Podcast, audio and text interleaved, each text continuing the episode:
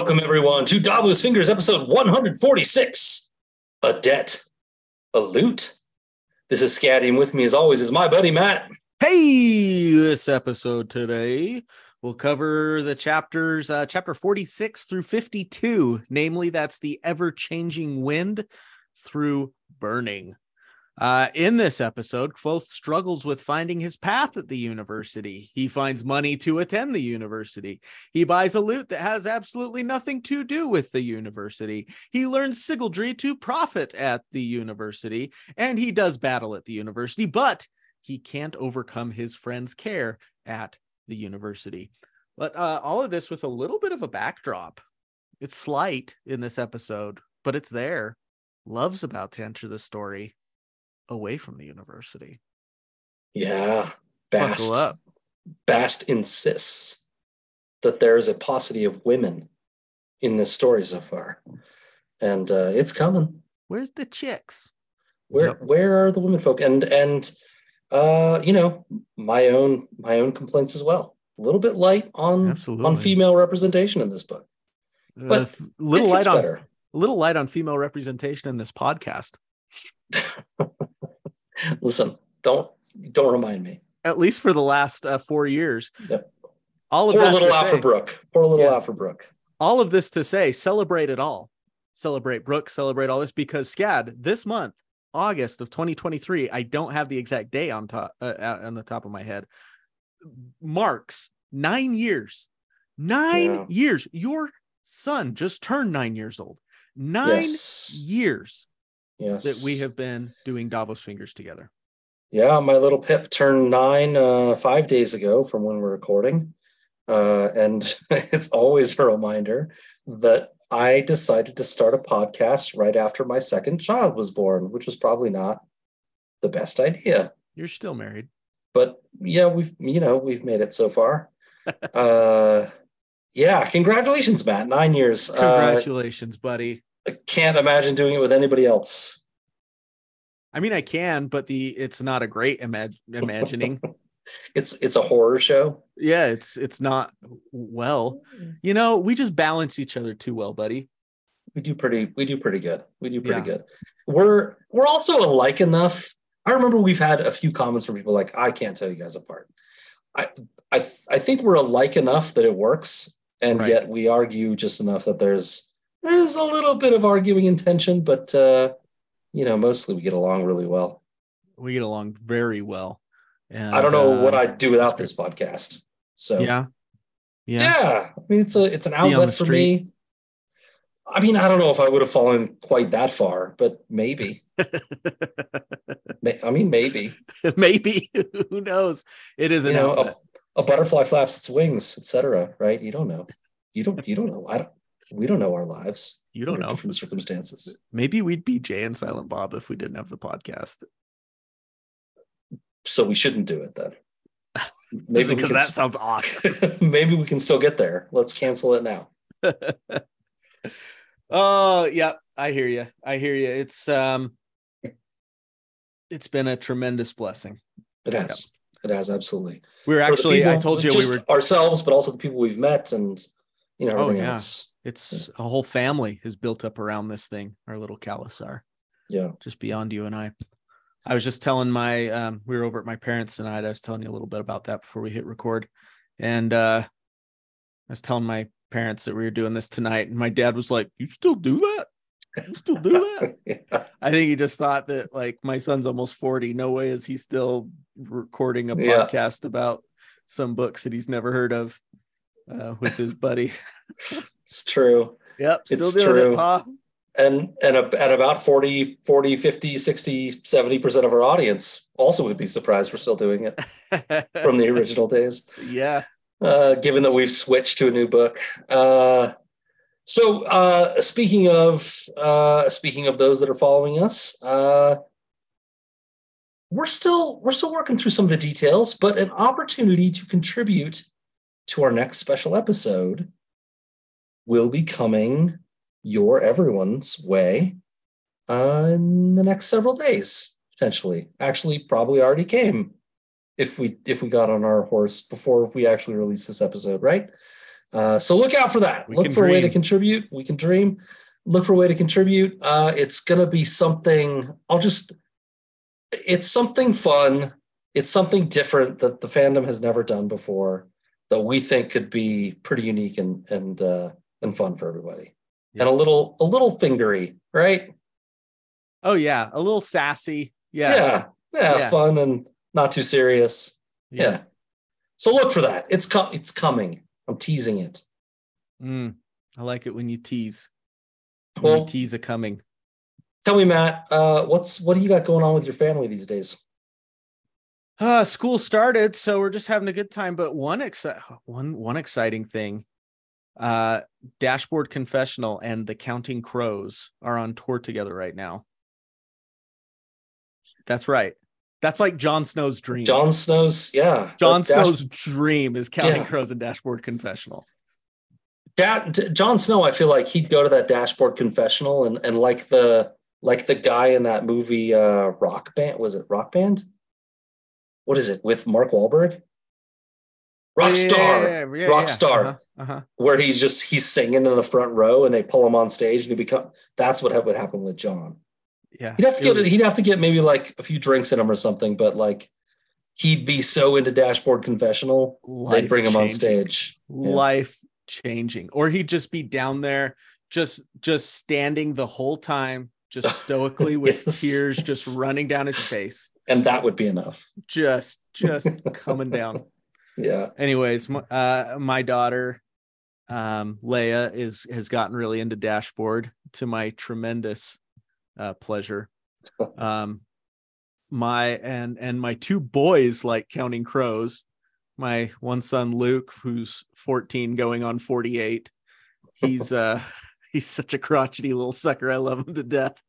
He loves counting crows so we're gonna make it a family event man it's gonna be cool we're all gonna go see counting crows and dashboard confessional Man, that's interesting. I so we've had we've had debates, I'd say, in my family about going to concerts. There are some bands that that they kind of like that we like that we've we've thought about going to. And I'm just uh I guess I'm the crotchety old guy. I never I never I never know what to do with kids at concerts. Mm, mhm. I, to be honest, when I when I see adults out with their kids at concerts, I'm like, good for you, way to get them out there. But when I think of myself, I feel like it would just be awkward, and I you would Oh, you be worried that they were having fun is that part of it I want my kids like to are they fun. enjoying it Most if they earn it, I want my kids to have fun. if they earn it, did they do what they were supposed to do today?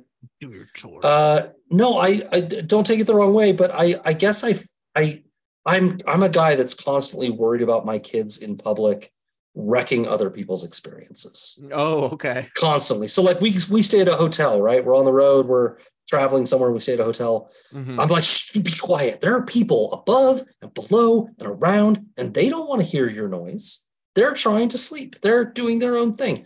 I'm that guy, right? Like I'm very worried about my family wrecking other people's experiences. that's good that's good to a degree to a degree. Aowen is more like they're at a hotel. They know what they got into. If they Yeah. didn't want to be around some noise, they'd go do something else. And I can, I hear it and I hear it and I'm like, yeah, that makes sense. that is very But true. I'm still like, be quiet. Yeah. loud. Don't, I mean, to my credit, Mary and Pip are they're crazy. I mean, the second they get into a hotel room, it's jumping from bed to bed, you know, that's chasing each other around. that's what It's- kids are supposed to do in hotel rooms that's Well, that's how you test the beds is by jumping from one to the other better than other ways. Hey-o. Hey. Hey-o. Anyway, uh, I'm glad you're taking to the concert. It's something we haven't done yet. My kids are younger than yours a little bit, um, but uh, it's something we're looking at. We've Good. almost we've almost done it a few times, and and then shied away. We'll see. yeah well you know me too like we're a music family it's kind of just That's true. it's a that's big part of what we do so That's true. Yeah. yeah how Big about you are you guys doing anything crazy Oh man. Uh, well, anything that will that will disturb the general populace by you being out in out there I I hope not. Uh, my kids have uh, Mary and Pip have both just this week joined what's called AAU basketball, which is actually I'm not even sure whether it's AAU level. It's it's Alternate a it's a consistent Avenger University. sure. I don't even actually I don't it's, it's an acronym that I've used. My brother coached AAU for like 10 years. It's an acronym I just use without knowing what it means, to be honest. Allison, let Uh, us know. I'm not going to look it up. Yeah, amateur athletic union. No, I that can't that can't be it. Uh anyway, they joined a more competitive. They've been playing rec basketball for a year and a half. They've So enjoyed this is it. competitive. More. so it's it's more competitive. It's a team that will stick together that rather than having to form new teams oh every yay! every I time. love those. Yeah. Yeah, so we're excited about it. We're really excited. They're excited. They're, you know, we went to the first practice and they're just working on skills instead of, you know, just playing tornado or whatever. It's the, Yeah. the guy has a real focus on improving them. So I'm excited. They're excited. Uh, so that's good.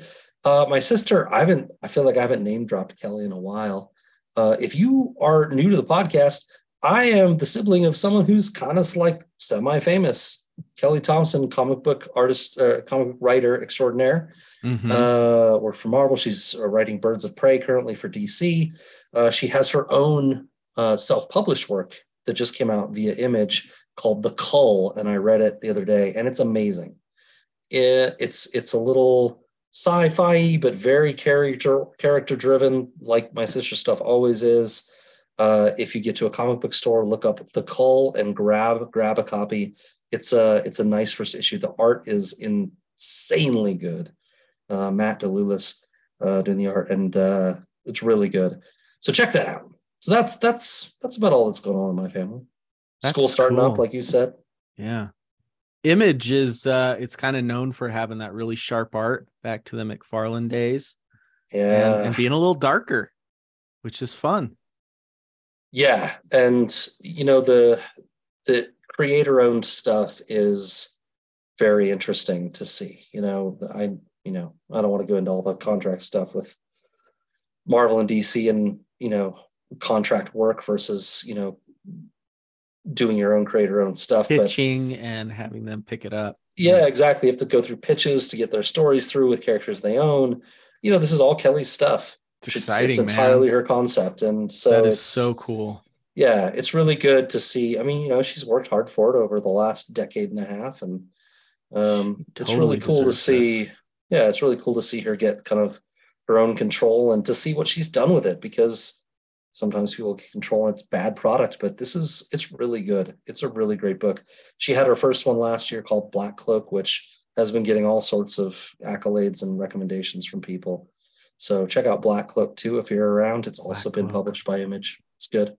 The art is is different. It's by uh, Meredith McClaren, who did uh, her her standalone book called uh, Heart in a Box, which is also really good. If you can Right. Heart in a Box, it's an know Heart in a amazing story. Yep. Do you have that? That's a good We one. do. We do have that one. It's it's a great story. Yeah. yeah besides the connection that i have through you with kelly she's been kind of she's been a a, a cool influence on my daughter on leia so told Good. you before we've reached out to her and um she's been super gracious and just making leia's day with si- signing books for her and communicating with her and uh Leia really loved her Jem and the holograms run that she did years and Yeah. years ago. And um, That was yeah, that was how she broke in was with Jem. Right. she And, loved uh, Jem. She loved Hawkeye.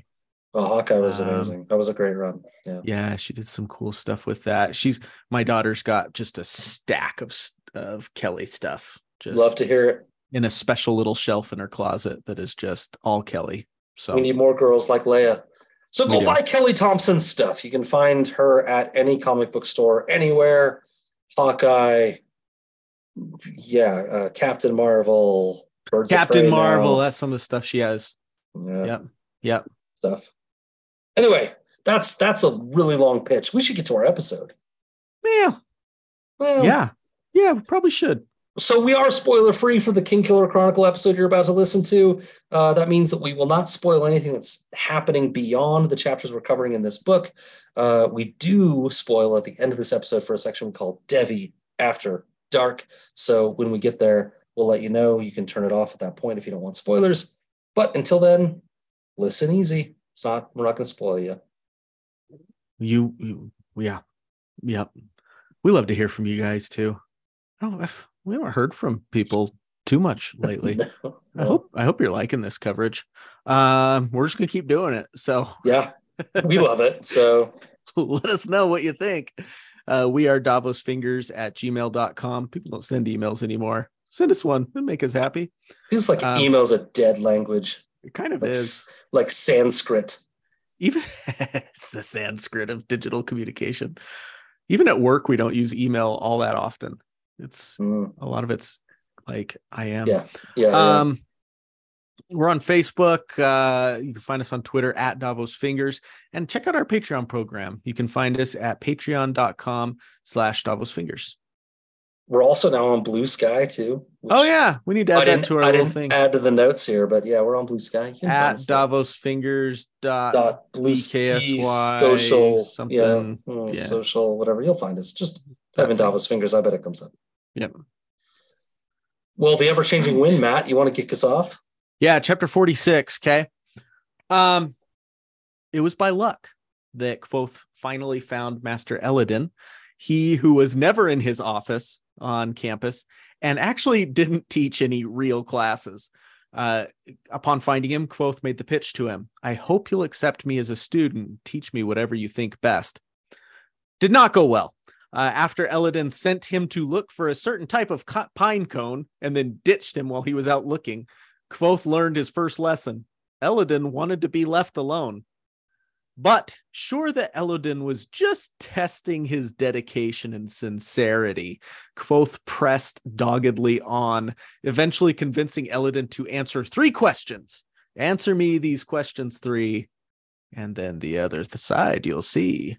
There you go, Chase. There's our uh, Monty Python yeah reference. down Chase Um, question one Why don't you want to teach me? Kvothe saw through Elodin's surface level evasions to this question until Elodin relented and offered to show him why. They trekked through the forest until they came upon what looked like a nobleman's estate, grandiose, beautiful gardens, but with a 10 foot iron fence surrounding the property, as well as a guarded gate.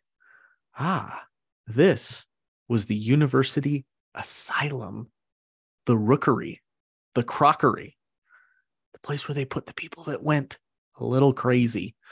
One of the guards, who Elodin knew by name, estimated that there were currently 350 guests at the facility and that it could allow for at least 150 more easily. Ignoring Kvothe's wonderings, careful not to ask an actual question, because remember, he's only got two left, about how much this must cost the university to even maintain, Elodin allowed Kvothe to follow him to visit a guest named Whin. There was no one in the halls they walked through, but the faint sounds of moans, weepings, chattering, and screams were all present behind closed doors. Arriving at the guest's room in question, Elodin chided the guard for locking the guest in, commanding that Alder Whin is free to come and go as he chooses. The guard seems penitent, viewing Elodin as an authority figure, as Elodin and Kvothe enter the room.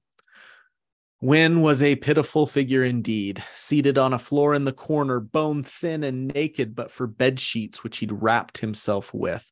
Kvothe also noticed a lead guilder around his neck, setting him apart as an arcanist. When questioned about his current condition on the floor, Whin replies that he's worried about falling and the dangerous springs and slats on the bed. And no, he would not like to leave, he cries. As they leave Whin, Elodin drives the object lesson home. Whin knew what he was getting into when he became my Giller.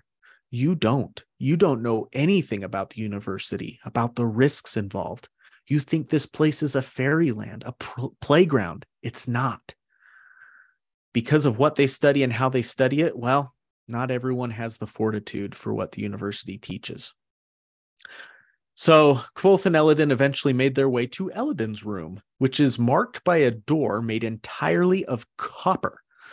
Upon entering the well furnished, spacious room with big windows and a lovely view, Kvothe feels a heavier air, thicker, Elodin is surprised Kvothe even noticed, admitting that not many do.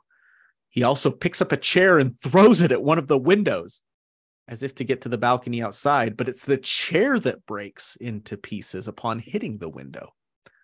Kvothe then starts to notice more. The windows are somewhat magically reinforced, it looks like. And there's not a handle on the inside of the door. Hmm. So it's then that Kvothe decides to use his second question. How did you get out of here? Elodin doesn't give exact details, but makes it clear that he did it by knowing the name of all things. As an object lesson, he deciphers the name of the wall, or the elements making up the wall, chants their name, and boom, a portion of wall big enough to drive a carriage through falls at Elodin's feet turning to fine dust and leaving a hole open to the outside. Upon looking closer, it appears as if they tried to reinforce the wall with veins of copper, but even that could not stop Elodin. Through the hole, they step out onto the balcony and then out onto the roof itself. Yes, they're walking on the roof. There, Kvothe asks his third and final question What do I have to do to study naming under you? Jump, Elodin replies, jump off this roof. Well, figuring it to be another test, perhaps a leap of faith type thing, Kvothe immediately obeys and steps off of the 20 foot high roof. The look of pure astonishment on Elodin's face almost made it worth it. And for a moment, Kvothe felt like he was floating. He remembered part of a story as he fell. I'm going to read it. Uh, so Tab- Taborlin fell, but he did not despair, for he knew the name of the wind, and so the wind obeyed him. It cradled and caressed him. It bore him to the ground as gently as a puff of thistledown. It set him on his feet softly as a mother's kiss. But Kvothe wasn't floating. Uh, he hit the ground, not like a mother's kiss. He hit the ground hard, uh, landing on his left arm, hitting his head, possibly breaking some ribs. But at least his back wasn't broken. And that was it. Elodin made it clear that anyone that stupid and volatile would be no student of his.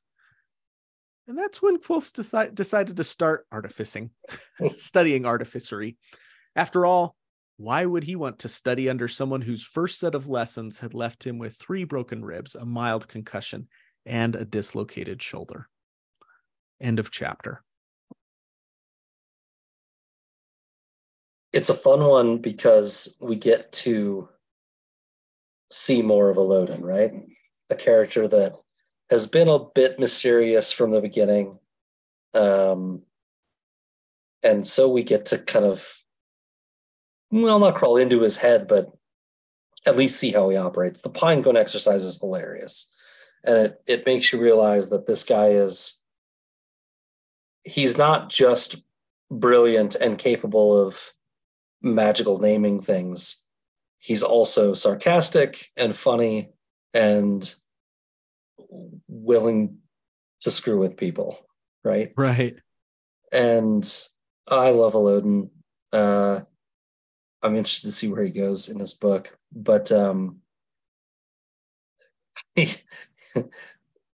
I just I just think he's brilliant.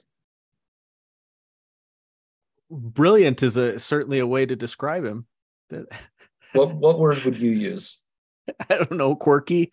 Uh, yeah, he's a little nuts. He's, a, yeah. I mean, he. So I, I had to look to, to confirm what you said in your summary about how he asks him to jump, jump off this roof. He literally does tell him to jump off this roof. Mm-hmm. And one of the questions I had is like, did did Kvothe misunderstand somehow? Because I'm reading it from his perspective, of course. So take it with a grain of salt. But it feels like it's a test. I'm mm-hmm. with both. It feels like he really wants him to do it, and it, it's another test, I guess, of sanity or common sense. And Elodin won't teach anyone without any of that, I guess. Right. It completely backfires on Kvothe. It's, yeah. It got the exact opposite result of what he wanted. Yeah. Yeah. He's great. He's so much fun to read. Taking off his shoes and leaving them at the front desk, so he I didn't include around. this in my summary, so he could go sliding around. I guess we don't know if that's the exact reason he took off his shoes, but uh, he's certain they make a point of talking about how he's sliding around. Yeah. Like, step, step, slide. yeah. Step, step, a- slide. I imagine Scad's kids in the hotel lobby, if they're jumping on the beds in the hotel room, in the hotel lobby, they're sliding around. Um, they would be if I let them. Yeah. If you let them. I'm not kidding. I wouldn't let them do that. they Look at start all these taking people off your shoes. You're you're like, bothering. no, no. Uh, yeah, I, he's he's uh he's a bit of a mess. But also, I you know like part of me like thinks if he's if he's at all sane, and he's trying to weed out people that he thinks are serious. I mean, I'm sure you've met those people that just like want it too bad. It's like, look, you you want it too bad. You can't see things realistically. You want this thing too badly. Take a step back. Mhm. Come back to me when you will not jump off a damn roof for this, right? Sure. Because you're sacrificing too much if that's what you're willing to do. Yeah. You know, he's seen what happens to those people. He was one of them, right? Apparently. Yeah. so yeah, he knows firsthand. Yeah. Mhm. It is interesting though, and maybe we'll get into this in Devi After Dark, the deference that is showed to him Yeah. when he goes there. Yeah. as we will for you sure. know, as the rumor shows, as the rumors state, he was there as a quote unquote guest uh, at one point. Yeah. Fairly recently. Yet there are a couple instances where it talks about, you know, the man at the gate guard scrambled to unlock the gate when Elodin asked. Um, the Mhm. guy guarding Whin's door, the man stood a full head taller than Elodin. He was much bigger and stronger than him but the blood drained from his face as the shoeless master glared at him. Yeah. There's a presence that Elodin has. Um, I even I was going back to look at some of Elodin's first appearances. Prior to this, he's really only appeared with the other masters at the university Mhm. right and i wanted to see some of the stuff that he was saying back then um and it and at uh Kvothe's interview his very first interview our first look at Elodin um he jumps in and says i too would ask some questions uh yeah. His questions were great. yeah and it says when he spoke everyone at the desk stirred slightly then grew still like leaves touched by the wind Master Namer, the Chancellor said with equal parts deference and trepidation. Almost like he's worried what he's going to say, but also like He's a wild there's some card. respect there. Yeah, there's some respect there too, though. No, yeah. And Yeah. It's uh, it's fascinating this hold that this quirky, brilliant guy seems to have on people. Yeah. He, uh, do you watch, did you watch Ted Lasso? No. To In Ted Lasso, uh, I, shame. I can't, well, you can still do it. It's not like it's I'm- been removed, scrubbed I will someday. I will someday. I don't want to spoil it too much, but in in that show, they bring in a striker who's like world renowned, famous. Everyone kind of worships the ground he walks on. It's because he's really good. He's also really weird, extremely weird, right? And they don't, you know, they don't really know how to react to him sometimes, but they hold him in such high esteem that it's just silence almost when he's around and like, what's he going to do? And probably a little nervousness, but Mhm. there's so much respect because he's so good. That's what I feel kind of with Elodin is everyone there knows how powerful he is and how strong he is. They Yeah. also just know he's totally unpredictable. You don't know what he's going to do. So it's I can't wait, but also I kind of don't want to wait. Just, you know, like to see, right? yeah, he's fascinating. Yeah. What uh what did you think of the number of guests in this uh rookery? It's way too much, man. 350 uh, with a capacity of 500. We've learned, or learned in this section at least, um, that there are about 1,500 students at the university. Um, you know, we're talking about a number of people that kind of lose capacity to deal with the strains of the university of one third, of Yeah. its current enrollment, which it's is like we are allowing for one third of our university yeah, to fall into this state of not being able to emotionally and mentally handle what is happening to them. Yeah. That's uh, extremely worrisome. we also learn, and we'll probably cover it in another section here, but we also learn that roughly 100 people leave, like graduate or quit the university every year. Mm-hmm. And so if 100 people are leaving every year and there's 500 in here, I don't know, it just feels like a big number. There's five times as many people in here as graduate successfully or leave the university every year. It's a lot. It's a big number. This happens to a lot of people. And we'll see there's concern from Kvothe's friends in this section or in uh, the next, in this episode, that they're worried it's going to happen to him. Yeah. Seems like they're worried it might happen to anybody. It's yeah, that's that makes you sit back and go, okay, what's really going on here? and and Elodin says it's what we study right? The things that they teach their their minds to do to separate themselves and deal with you know to separate their the alars right? And and think in a completely different way. It's taxing and it's very demanding. Right. and sometimes the brain just can't do it. I mean i can't i mean i get tired doing my day job i can't imagine trying to like flip my brain into two places and like imagine you get good at that and you're like oh yeah i have the fishery later and i have the medica now why don't i think about the fishery over here and think about the medica now and like maybe they just live that way and it's just constantly a barrage on their brain and yeah you're you're just not used to it yeah. it, it they don't go too deep into it, but it kind of makes sense to me. It absolutely makes sense. No question.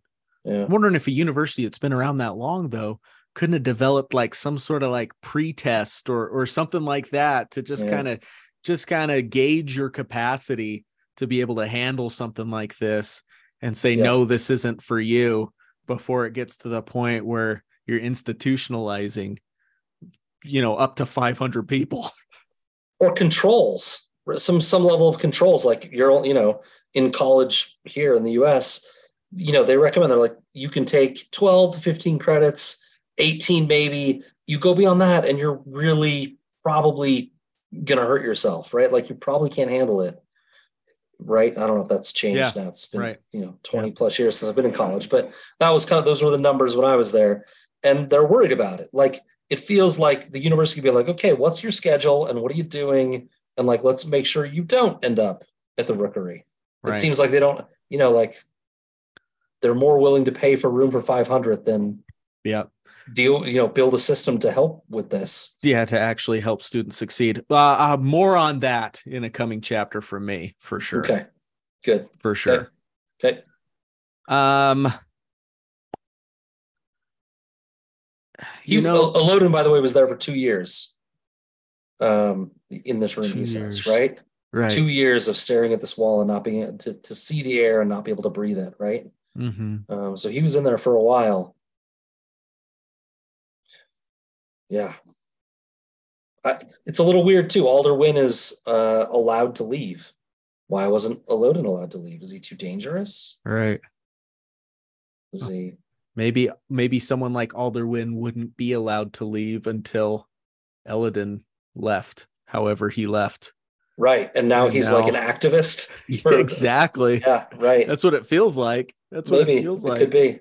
Yeah. Yeah. Mm, You got to treat all these people better. right Yeah. It's it's really interesting to me as I look back. You know, I mentioned that I went back and read uh, how Elodin was reacting to Kvothe early on, at least on the outside. Um, at one point, it said Elodin. I believe this was when he was on the horns or whatever they call it. Yeah.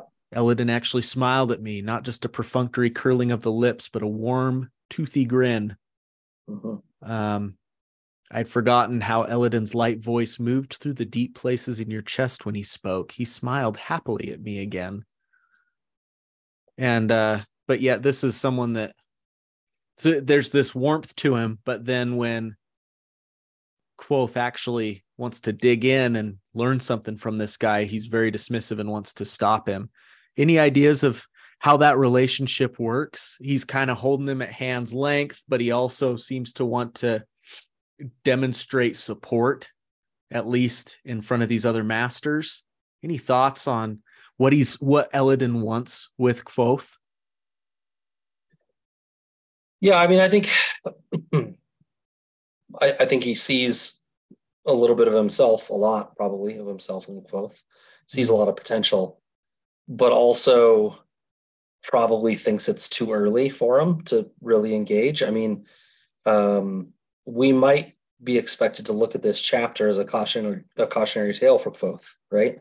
For sure. Elodin is um, compared to him a little bit. You know, he was one of the youngest people admitted He was the youngest chancellor ever named. We'll get to that later.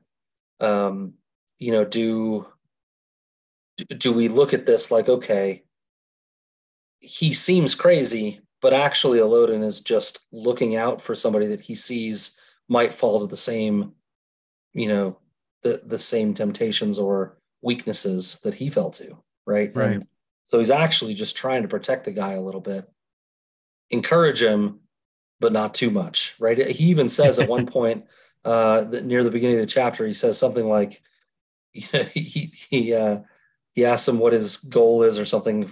Tells him something, and he says, "Oh well, you should aim higher." And he's like, "Well, I wish to start naming under you." And he's not too high, too high. Yeah. so, Meet somewhere so, in the middle. I need you middle. to go somewhere in the middle. Yeah, somewhere in between. So I think he's trying to encourage Teach him, but also, temperance. yeah, to also just ease up, buddy. You're too eager, you know? Yeah. Like that kind of thing. Slow down, you crazy child.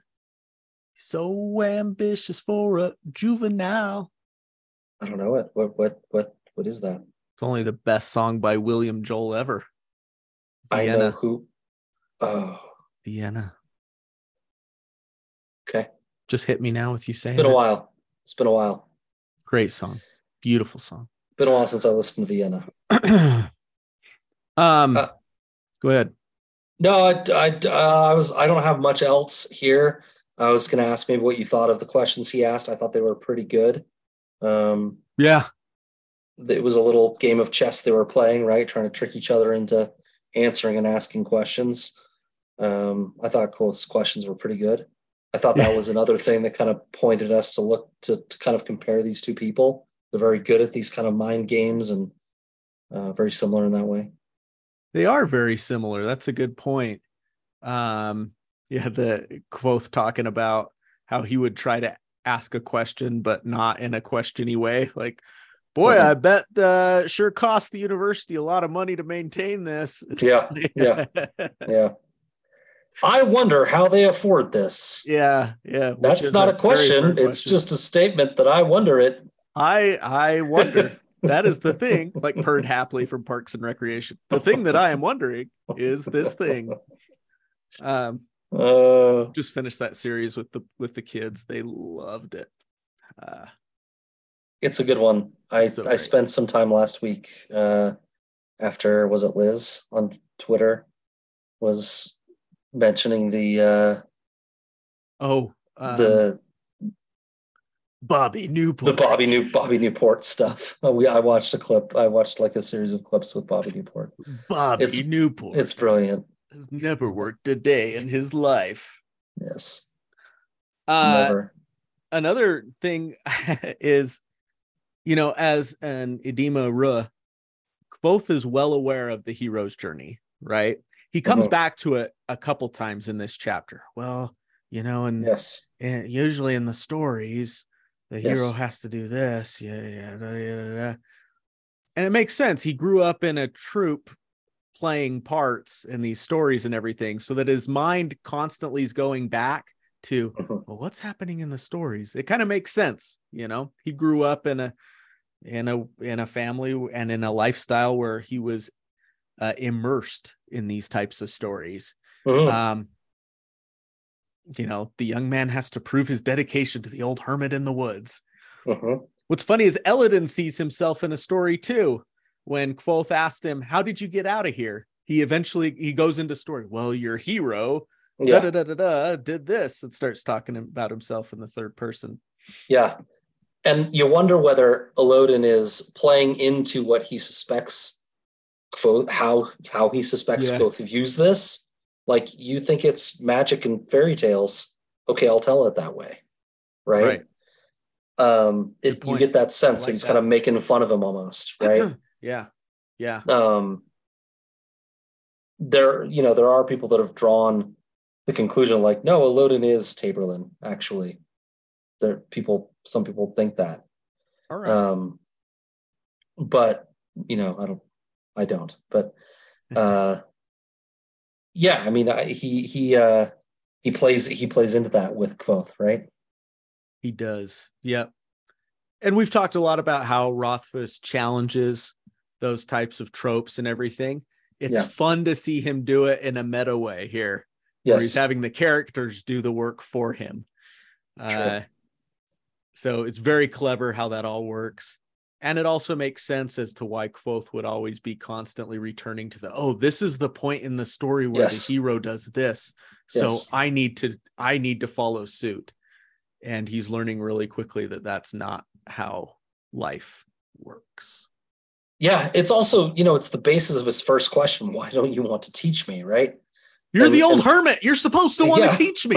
right You're the Obi Wan Kenobi. this is the whole point. Like, of course we're, we're of course we're telling this story. You're supposed to teach me stuff, Uh-huh. and you're making go through all these questions. It must be a test. That sounds just like the story, right? Yeah. I've already got my scarecrow and my tin man and my lion. Yes. my buddies, you know, Will and Sim and those guys. You're Yes. supposed to be Glinda. I don't know where Toto is, but he's coming along soon. I'm sure. He's there. Bless the rains down in Africa. No, Too far? I never did. All right. Um, there's some Davos after dark stuff there, but uh, I There think is. that's all I got for now. about copper. About copper, Yeah. about uh air pressure, maybe. About Elodin himself, maybe Yeah. quite a bit. Yeah. yeah. All right. Stay tuned if if you're into that kind of thing, listener. Should we move to move to Barb's? Let's move to Barb's. It was to be an interesting rest of Kvothe's first term. Without access to the archives, Kvothe had lots of time on his hands. Time to study more of the Medica and work with Willem on his Siaru, time to learn skills and earn a little side money at the Artificery under Kilvin, and time to develop true deep friendships with Will and Sim. And oh yeah, also time to develop a true enemy in Ambrose. He also spent time building up his reputation. In a matter of days, Kvothe had remember, guys, it's been days. He's not been at the university for a long time at the start of this chapter. In a matter of days, Kvothe has been admitted to the Arcanum, had been whipped and not bled. He had embarrassed a master in his own class, and Elodin had apparently thrown him off a damn roof. These types of legends can build one's reputation into almost a suit of armor, and Kvothe did everything he could to encourage that. Even sometimes enlisting help from Basil to spread a few new ones that he had demon blood within him, for instance. But the thing that added to his reputation the most was the ongoing feud with Ambrose. Defying a powerful noble's firstborn son just is not done here. But Kvothe would never back down. And for his part, Ambrose always came back for more.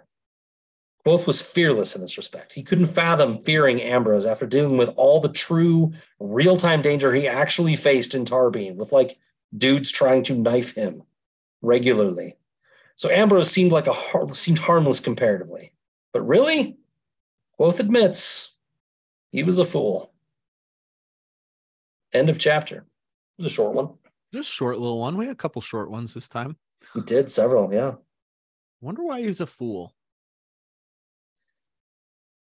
Yeah.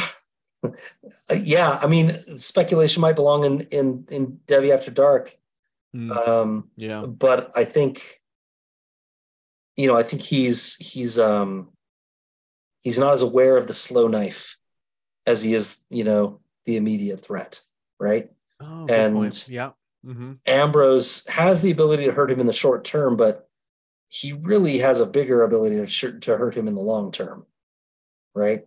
In in ways that are much more, much much more life impacting than some of the day to day stuff, right? Yeah. No, that's a good point. Day to day living was his life in Tarbean, right? Still is. I mean, The- he's still struggling with money. Still, That's you true. know, it's so admirable for us to look at where Kvothe has come from. He's living a completely, or he has lived a completely different life than I would dare say every single other student at the university. Obviously, I don't have the evidence to back that up, but I don't know how many other students at this university lived on the streets for three years before coming to the university. Yeah.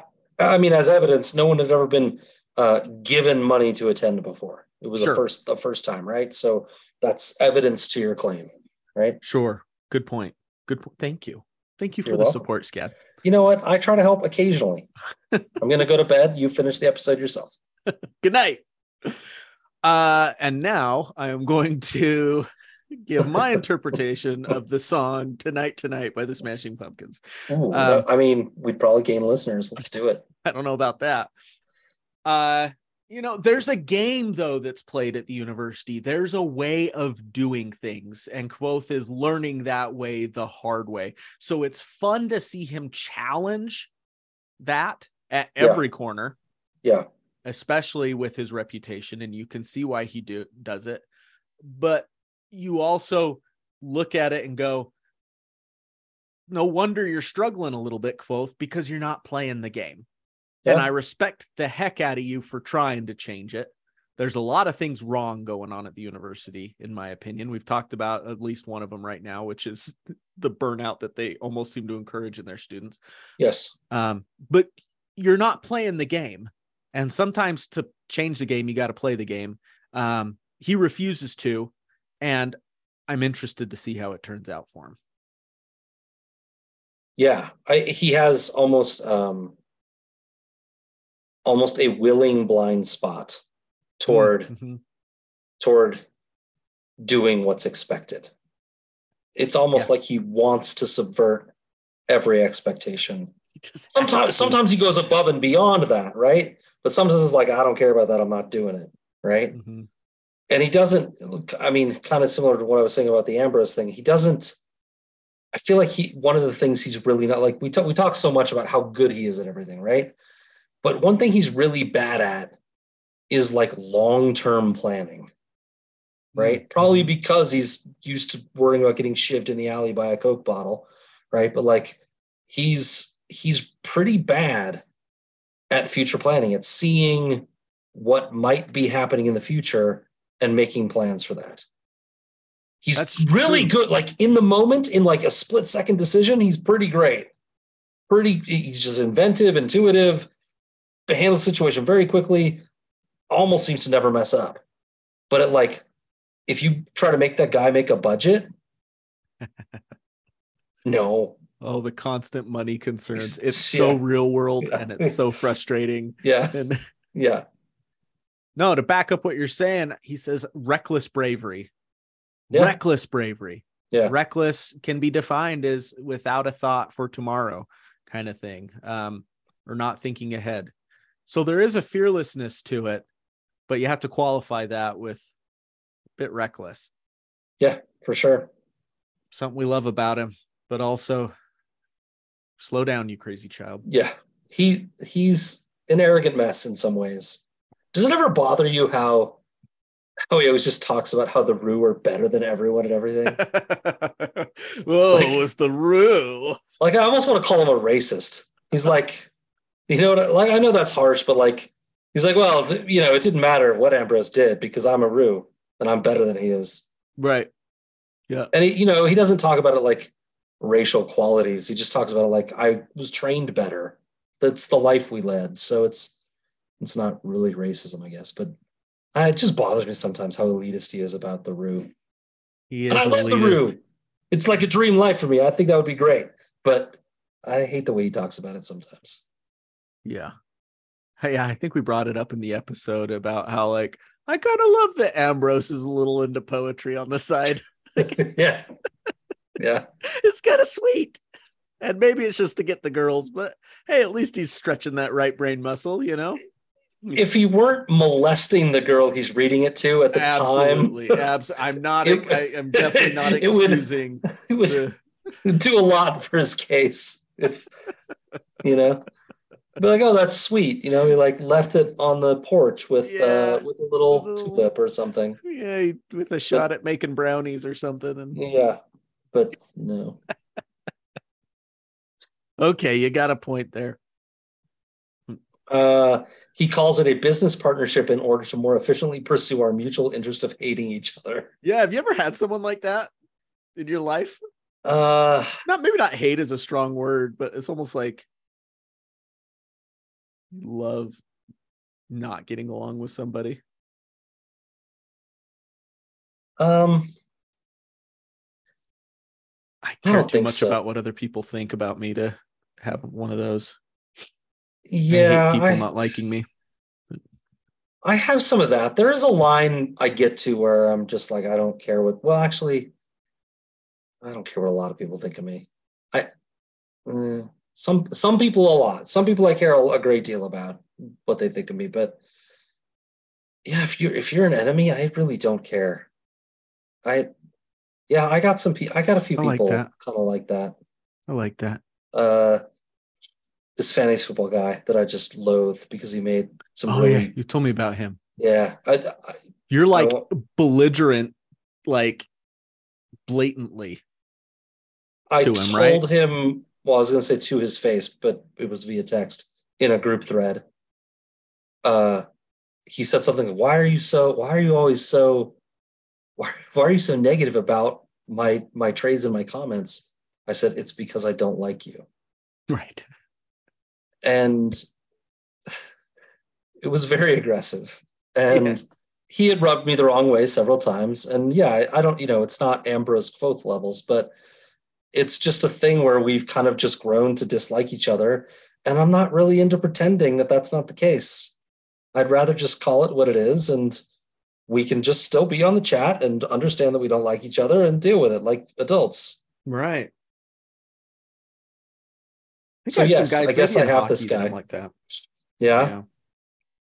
Yeah. Like, like on different teams where you're like, I'm going to play these guys once a season. And every time it's going to be messy. and it's just gonna, yep, that guy's gonna And be you- standing in front of the net with me, and I'm gonna kind of cross check him in the back. And, And you're like, I kind of look forward to it a little bit. oh yeah, yeah, those are the fun ones. Yeah. Yeah. Okay. Yeah. Usually it's those guys sports who, make us crazy. who, yeah, the ones that think that, you know, who knows, maybe this is the game that an NHL scout happens to be Oh, in Salt Lake City, Utah, the guys nine, that take it too seriously. at nine o'clock on a Thursday Yeah. night. And he's going to be in the stands watching, and he's going to find me yeah. at 35 years old, and I'm going to finally get my shot. It's Kvothe in the previous chapter. He wants it too bad. it's so wants true. it too bad. and Yeah. it's like, dude, take it easy, man. We've all got to go to work in the morning. Like, yeah. Just stop. Yeah. But What is this worth it to you? What are you Yeah. what are you getting out of this? We're paying money to do this, man. Like, Yeah. I got to admit, I'm kind of like that guy. I mean, not that I expect a scout to be in the stands, but like, yeah, what I, I mean, it's been a long time now since I played anything in any competitive level, but when I did, there was no, I mean, it was, I didn't ever hold, like, there was, it was always very serious oh yeah, for me. Yeah, I, I didn't, it wasn't fun. It was serious for me. there is a certain amount of it's an outlet. You know, Yeah. we go Yeah. to work all day long. Stuff's crazy sometimes with kids and family, and we don't get a break. And this is our one time to just go and let all of that out. Yeah. Yeah. and I'm a firm believer that I am the calm, kind person that I am, you know, 99% of the time because I get to go out for an hour Yeah. every week and cross check guys in the back for a little bit, you know. Yeah. And- Yeah. But uh, you do start to develop a certain, at least in hockey, there's like a certain sense of respect along Yeah, with the that's fair. aggressiveness, you know Yeah. like the, there's just a way that you like not last game but the game before that we were losing bad we were losing like six to one Yeah. it was bad it was really bad and this guy from the other team is still ripping slap shots at our goalie from like seven feet out from the Yeah. goalie Yeah.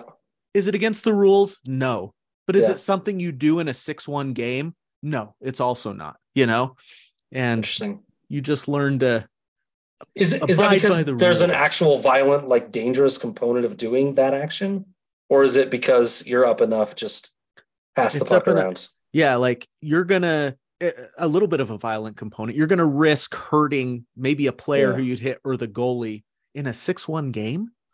You Yeah. know, Yeah, so yeah, I get it. Yeah, but I there's not really a there's not stakes As- at that point. there's not a, a clear comparison in soccer, which is the only sport I really play, played competitively into adulthood, and competitively is you know Maybe if, a, a if pretty you know pretty vague. and maybe if and- like you're up six to one in a soccer game, which is uh, that's that's bad, right? Yeah. Um, is the team that's up six to one really going to go after and slide tackle the guy coming down, cruising down the field? You know, at I that would. point, I would. I I would. But but but I was never. I mean, I was always a very clean player and a careful and controlled and. play within the rules, sure, yeah. But I guess even what I'm saying is sometimes even with the rules, you yeah. yeah, there's like a certain respect there's- level at that point. But there's nothing disrespectful about slide tackling somebody. If you go cleats up, that's disrespectful at all times. Anyway, we don't need to dwell on it. I guess I. I, I would say I didn't. Where did I this didn't. start? I guess I would say I didn't change the way I played based on the score almost ever. Mm, okay, Almost, and we very ever. much do.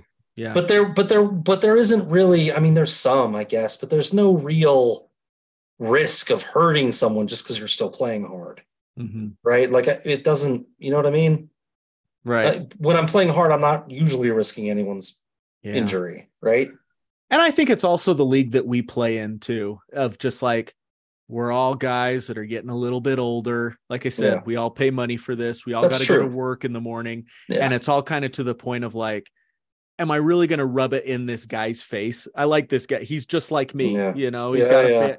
yeah. And am I really going to rip a slap shot and try to score a goal and make it seven to one when he's already losing six to one? You know, like Yeah.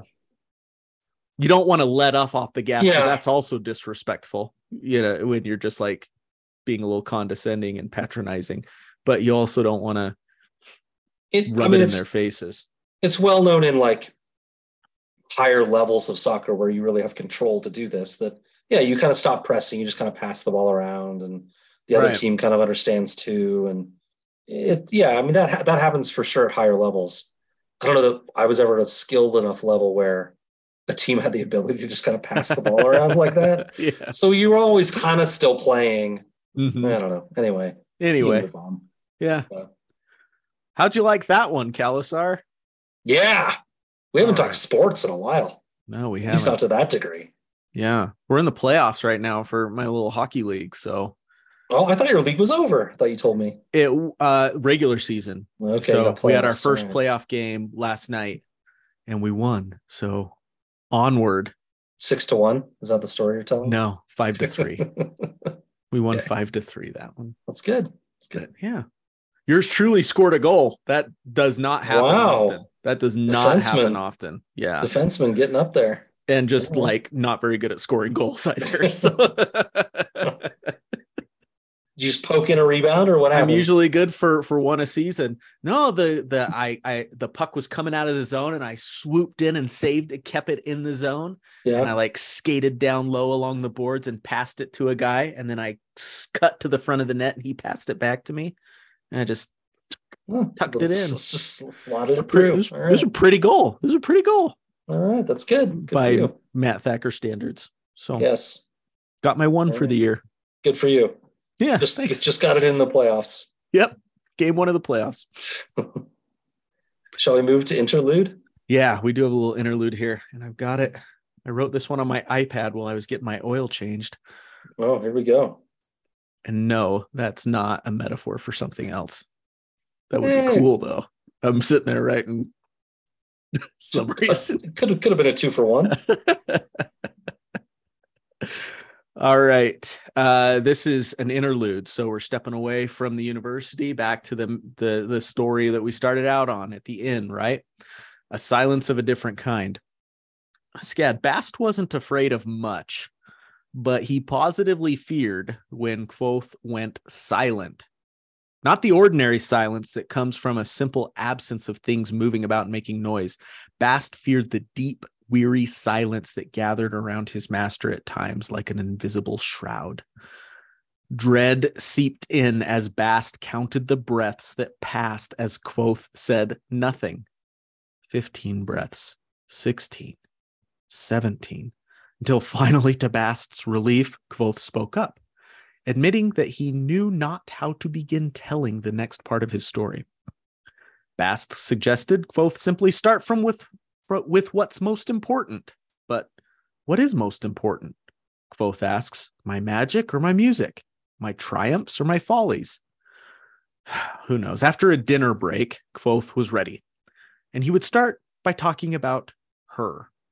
Not just a woman, the woman I've told stories in the past, painted pictures with words, told hard lies and harder truths. Once, Kvothe says, I sang colors to a blind man, sang colors to a blind man. Seven hours I played, but at the end he said he saw them, green and red and gold. That, I think, was easier than this, trying to make you understand her with nothing more than words. You've never seen her, never heard her voice. You cannot know. But still, he said, I will try. And that's the end of the interlude. We know what Yoda says. Do or do not. There is no try. So get to it, pal. So let's let's hear it. uh yeah, these interludes are interesting. So you know, this story is being told by the, the larger story, the the the story of his past is being told by him, right? To chronicler and chronicler is taking it down and writing it down as, you know, his supposed truth. These interludes, though, are not really from his perspective. They're, you know, like a third person narrative, like a like an overseeing narrator kind of thing, yeah. right? Mm-hmm. So it's interesting that we get this piece about Bast's fears of his master, Bast's fear of his master's silence. Um, you know, the narrator could tell us why, like, he's not really afraid of the silence. He's afraid of what the silence means, right? To him, that silence is indicative of something. It's reminding him that his master isn't what he used to be, or I don't think we really even know exactly, right? It's but it but it's something more than just the silence. The silence right, is yeah. a reminder of what else is amiss, right? And mm. You wonder whether Kvothe feels it too, right? We only get the narrator He's, telling us how yeah, Bast feels. Happening. Uh-huh. But as it's happening, does does Kvothe also feel shaken by it? Like of of how he's changed and what that silence means and how pensive and reflective and almost stuck he seems to be. Stuck is a good word. Because you you you know, we get the rest the rest of the story from his perspective, besides these spots at the inn, and it would maybe be the most interesting point to have his perspective. What what's going on? You know, I'm sure it's by design, Pat. You know, like I get it, but like as a reader, what's going on in there? Right? Like, why are you silent for 16 seconds? Mm-hmm. What's going through your head that you know, like do you feel like a shadow of yourself? Is it coming back to you? What are you are you worried about it coming back to you because you're afraid what it will do? Like these these little interludes, they bo- they I love them, but they bother me so much in some way because mm, I don't know. Probably if I had another book in the last five years, I wouldn't be so bothered. like, what's happening? What what are they afraid of about this silence? About the right? silence. Yeah. The silence in itself isn't scary. It's it's what the silence portends that means something. Right. What the silence portends. I like that. I remembered the, you know, the silence of three parts. Mm-hmm. One of your favorite pieces of writing ever. I love it. Yeah. The, the prologue of this book. And the third silence. Not an easy thing to notice, Kvothe says in the prologue. It was in the weight of the black stone hearth that held the heat of a long dead fire the slow back and forth of a white linen cloth rubbing along the grain of the bar. And it was in the hands of the man who stood there polishing a stretch of mahogany that had already gleamed in the lamplight. Is Bast afraid? You know, you look at the the black stone hearth of a long dead fire, right? Think of that with Kvothe where he's at when Uh-huh. he's when he's at the inn, um, polishing wood that's already polished, just for the routine of it all, right? Yeah. So Yeah. I really like that you said the word stuck. stuck. Yeah. Yeah. So, but the question is with the silence, it feels like the silence is more reflection, right? Kvothe is thinking about something. Bast wants to protect Kvothe. Yeah. So does Bast want that third silence? Is someone he is someone who wants to protect Kvothe? Is he want that? He wants him to be in a routine where he's polishing wood all day because at least he's not out risking his life and maybe risking the life of others. Does he want him to stay there? And so if he sees him stopping and thinking, is he like, oh no, is he snapping out of it? Oh, I see. Oh boy. You know what I mean? Like, Yeah. oh crap, crap, crap, crap, crap, crap. No, no, we got to go polish that table. Remember, you got uh, chores to do. Like, stop, calm down, calm down. Yeah. I bat. I like the way you put that, and I, I like that you went back to the silence of three parts because I think some of the answer of some of the things I was talking about may be in there, and but you, you didn't go uh, to the the last line of that, which is maybe my favorite part of Hmm. what I think Bast is actually afraid of, which is similar but also maybe opposite to what you're saying. I'll get there. It was the patient cut flower sound of a man who was waiting to die. And it took me a long time, like several reads of this. I'm like, cut flower. What is it? What does a cut flower sound like? The shears? Like what? What does that mean? And it, it's no. Yeah. It's it's the fact the flower, like if you cut it, it's dead, but it's still clinging to life. It's still vibrant. It's still pretty. It's still colorful. You could put it in a glass of water and it might last a little few while. days. Yeah. but it's fucking dead. It's dead. It's not coming back. There's It's- no hope for it. it's dead. Yeah. And I think that's maybe anytime I think Bast fears that he's gone and won't come back. And that actually he does want him out there and doing stuff, Mm. not just safe and tending the inn. He wants him back to who he used to be. But what he senses in the silence is this de-evolution towards this patient cut flower sound of a, a sound of a man who's just waiting to die. I'm just here living out my last days. Right. And anytime he hears silence, he's like, there's nothing moving, there's nothing happening, there's no change to get him back to who he was. He's just waiting to die, polishing that bar over and over again until like his arm stops moving and he passes out and dies. Right? That's what I think Bast is really afraid of. But I'd I'd love to know whether Kvothe feels it too.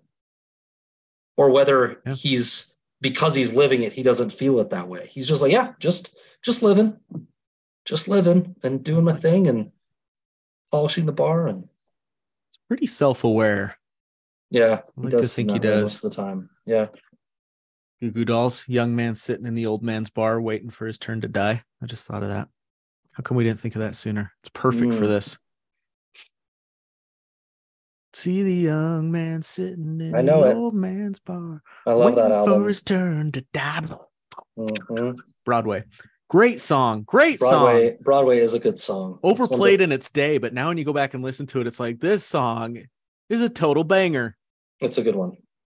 Yeah, that whole album actually is pretty It's good. really good album. Um, I can't tell you what Dizzy Up the Girl. Is that what it is? Dizzy up the girl. Yeah. Yeah. You got Black Balloon on there. You got Mhm. Iris on there. Yeah, there's Some good tunes. it's been a few years probably since I listened to it all the way through, but that's a good album. We should pop that on. Yeah. Right now, while we talk, You know, put it on the Prob- background. probably get listeners. That won't get us in trouble. Ah. yeah, yeah. You have been flagged. Uh, you have been fined five credits. For, um, no, but uh, I hear what you're saying. Hmm, I can't completely get behind it because I'm just back to thinking about Bast, you know, how he was incensed that that Kvothe put the sword above the bar, you know, like yeah, um he's he's very protective of him. So I wonder if he wants to wants to meet him somewhere in the middle. Maybe that's where the answer lies. He he doesn't want him to sit there polishing the same piece of wood and just waste the rest of his life. What a waste that would be. Uh, you know, a life of such a great man, but also not out there, you know, killing kings or whatever happened. You know, just like yeah. let's let's just zero in on something in the middle like Elodin says oh that's an interesting callback you know that maybe we just need to we need to temper this somehow yeah, a little uh, bit both yeah that's a good point. I think i guess i go back to the fact that when we had one of these interludes where bast actually like uh confronts the chronicler and is like don't you don't you freaking upset him he needs he needs Again? to come out of his shell and he's the one that like actually invited the chronicler here, right? Right, like like uh, expose the fact that Kvothe is here at this bar, yep. at this inn. Um, I think he wants him. I don't know that he wants him exposed, but he wants him to remember who he was. And whether that means going out and killing kings or not, yeah, probably not. He probably doesn't want him fighting angels. But I think he believes there's still more story and fight in Kvothe, and maybe that he's got a destiny that being part of the Fey realm, he understands that we don't know yet, right? Than just and, waiting in a bar to die. Yeah. And if he's just sitting like an old man, even though he's 24 or something, waiting for his turn to die like a cut flower, uh, that's bad to right. Bast. I think that's what he feared. That's what he thinks the silence might lead to is just more dead moments, more wasted time, more wasted moments where he's just striding toward death. And and and and, and the acceptance right in Kvothe's mind in Kvothe's mind that that's where he's headed regardless right? Yeah i'm willing to to go with that that somewhere in the middle. Like he doesn't yeah. necessarily want Kvothe to go back to what he was doing before but go back to he's got to do something. destiny. Yeah. Yeah, yeah. he's not a cut flower. Right. Yep yeah so, and who knows if what bast wants him to do is the right thing yeah we don't something I don't think so, but Bast could absolutely just be a villain, right? We, we don't know. Right. But there's a there's a short story called The Lightning Tree. Lightning Tree? It's called The Lightning Tree. Mm-hmm. That I only read once. I should go back and read it again uh, about Bast. And mm-hmm. um, you get the impression in that that he's not a villain. Um, but it could just be a one-off story of a villain being a nice guy for an afternoon, right? So um, I should go read that again. Um, what do you think about this girl? What do you What do you think about how is he overdoing it? I couldn't possibly explain to you with words, simple words, how wonderful this creature is. More than words. No, we got We're having music. a good music episode, We're having, dude. Yeah, yeah, we are on point with our music episodes tonight. Yeah, with our music call outs. Uh, yeah, it feels a little like okay, come on, Kvothe. come on. Yeah. Anytime he waxes okay. about okay, you little color singer, you calm down. anytime he waxes about how beautiful the, the women in his life are, I think about Bast being like, her nose wasn't perfect. Uh, she was fine. He's like, she I saw her once and she's fine, but she's not, you know. Every time I think of that. He's like standing behind Kvothe looking at the chronicler, and he's like, yeah, it's like, like it's just you know, like and Chronicler's just like mm-hmm. yeah. Uh, uh, I don't. I don't have much else. Uh, I don't have much else. Do you have much else? No, I'm ready to go on. I am ready for more women. I'll say that. I agree with Bast in that perspective. Pretty women. Well, women of any kind. Yep. Uh, Nature of Wild Things chapter 49. Were Kvothe never required to cross the river, seeking services found in Imre, but not at the university, he would have never found this woman who was waiting for her cue to enter the stage, as we mentioned in the last chapter. And so that is how he must continue with his on the storytelling, with his motivation for spending time away from the university. As is frequently the case, the answer is money. But it's a little more complicated than that, and let's dive in. Kvothe finished his first term with three silver talents and a single jot. Would that be enough money to pay his way into a second term? Well, tuitions are set, as we've seen previously, after interviews. Despite studying as hard as he could, Several of the masters were clearly against him after the up and down first term that he had, and his tuition was set at three talents, nine jots, and seven drabs, about eight more jots than he had. With virtually no time to obtain the additional money, nothing to sell of any value, and no one willing to lend him money, he has very few options. One is to borrow from his friends, but Kvothe valued his friendships too much and had too much pride to ask Wil and Sim for help. He turned to the only other place he could a loan shark, what they call a gaelet in this book.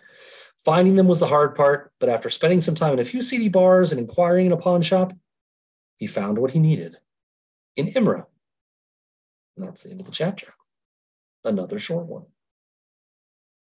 Hmm. You ever borrow from a friend, Matt? You ever loan to a friend? Yeah. I think I've done both. Yeah. It's tricky. In substantial amount. I mean, I'm not No. asking to like give me dollar amounts, but like substantial amounts. I don't know that I've ever done more than yeah, not substantial. Not substantial. substantial. Yeah. Yeah. How about you? Anything substantial? Uh, I, it's all relative, right? I, a little bit, but I kind of, I, I agree with both, right? Like, there's there's there's no better way to like yeah. to burn a friendship than doing it, and so I I tend when I do it, I tend to think of it more like gifts, and if I get For it sure. back, then I get it back, and and I'm so I've only I don't think I've I don't think I've ever borrowed. I've accepted gifts though, where I'm like, that's really generous. I don't know how to repay you exactly. Uh, you know, not, you know, not in the thousands and thousands of dollars range, but you know, people buying me things or like, I'll cover this for you, or you know, things Right. like that. I've had that happen. Yeah. Um, but I've only loaned substantial amounts. I haven't I haven't borrowed. I don't I don't think I could. I'd feel I'd feel weird about it. But you know what? Need need is a tremendous motivator, right? And Right, I've yeah. Been reasonably comfortable for you know, I've been very lucky in my. Yeah. I, I've never been needy. right. Yeah. Like Jim Gaffigan said, I don't remember the last time I was hungry. I'm always hungry, but I've never been like hungry. hungry. Yeah. Right. Yeah, Yeah. Very fortunate in that way. Yeah, Yeah. It's like, it's interesting because I'm scared to death to ask for help because of that pressure. I put on myself to pay it back, not ruin the friendship or anything. But when it comes to my friends coming to me for help, please do. Like, Yeah, totally. and I want to Same. because I like you. It's not because I have like I'm going to charge you 50% interest or anything like's going to happen here in a second. I do it because I like you. Yeah. And yeah. I'm the same. yeah, way. no. Yeah, I don't I don't I don't do interest. It's just like pay me back Yeah. when you can and you know. Um or it, but but in my head I'm still like if they don't they don't and I'm not going to let that affect And you got to be prepared for that. Yeah. yeah, um, Yeah. and I'm not going to let it affect my my friendship. Like Mhm. I that's that's where I came to with it is you know just think about think of them as gifts and if you get them back then great and that goes beyond money, right? Like sure we've had to tell our kids that too. Like, you know what? We're going to go and do this for this person. And there's a chance that they may not even really say thank you. And we have to be okay Yeah. with that. yeah you know you're Mm. part of a faith that gives um I mean regularly like you're required to right for I mean I know there are exceptions Huh. but Yeah. you can make exceptions right but but in general it's pretty much you're you're meant to give right? And that goes a long way. I don't give to anything like that right? So i actually have within me some guilt about how i don't give to anything. And so it's uh being able to help a friend is nice in some way you know yeah. assuages some of my guilt sometimes. Right. very complicated human emotions with all that kind of stuff There is very complicated human emotions. Yeah. There's a bit of you want to be noticed and you want to be Yeah. like seen for the thought you put into something or Yeah. whatever. Yeah. But like hovering over the anonymous button when you're donating something it's like hmm, do i want it to be anonymous oh, absolutely. absolutely. Yeah. i should want it to be anonymous i really should i'll pretend i forgot to click anonymous I, you know, I want them to, i want them to know i care right. right which isn't that terrible of an emotion it's It's you not, know it's it's more like i don't want the reverse I don't want them to think I don't care. that you don't care. Yeah. right. And so yeah. anyway. But is that a bit selfish too, even? You know, are you doing that for Yeah. them? You doing that no, for you? you're doing it for you. Yeah. Well, well, I mean, there's some positives for them. Probably they might get some solace of knowing. Yeah. Like, oh, Scott a cares about me. confirmation of how they thought you felt about them or something. But I've even then, putting a dollar putting a dollar value on that seems it's messy. It's all it's all very complicated human emotion stuff. Uh-huh. Um, yeah, I mm, money. If only we were just hunter gatherers, Matt. It'd be so much easier. Not on my Be bad so much hip. easier. You- then you might know what hunger was. yeah, yeah, yeah. Yep. Oh, this university is so freaking screwed up, Scad.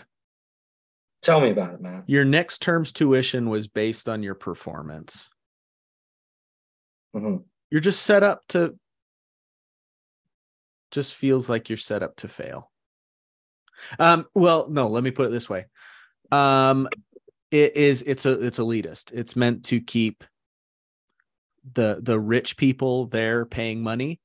And if you're not, sorry, there's no chance at someone moving beyond their station unless they are their station in life, unless they are exceptionally recklessly motivated like Kvothe, which one Kvothe comes along in a million.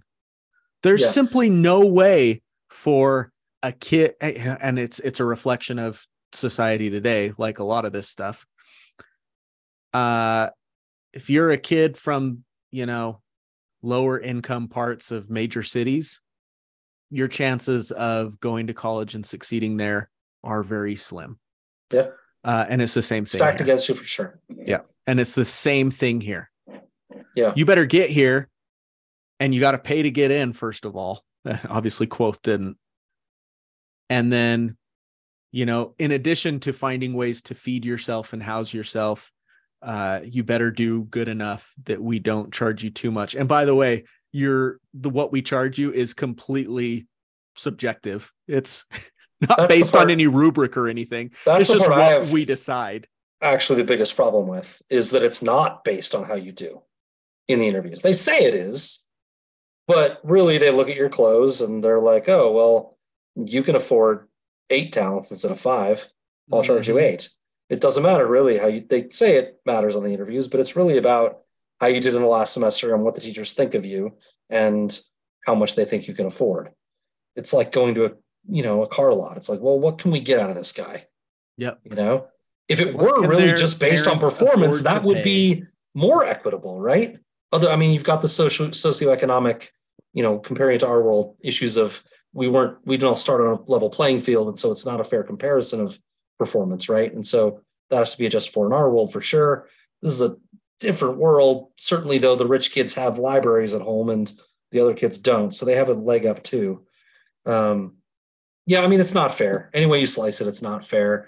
I feel like part of me is like, at least they, at least they punish the rich kids, right? I mean, they they still look at Kvothe and they're like, even though three of the eight of us hate you, uh, we'll still get you in for three talents instead of eight or twelve or twenty, right? Um, so I think it could be less fair. It's more it's more fair than it could be, but it's still not it's still not good.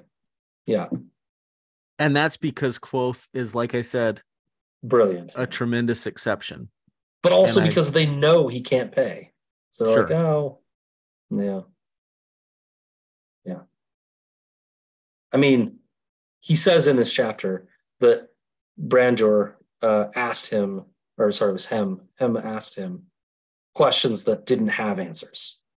He asked him questions that had multiple answers. There was no way he could get them right. Yeah. Right. And so that in and of itself tells you it's not really about how you do in the interview. It's about who's interviewing and what the, interviewing you and what they think of you.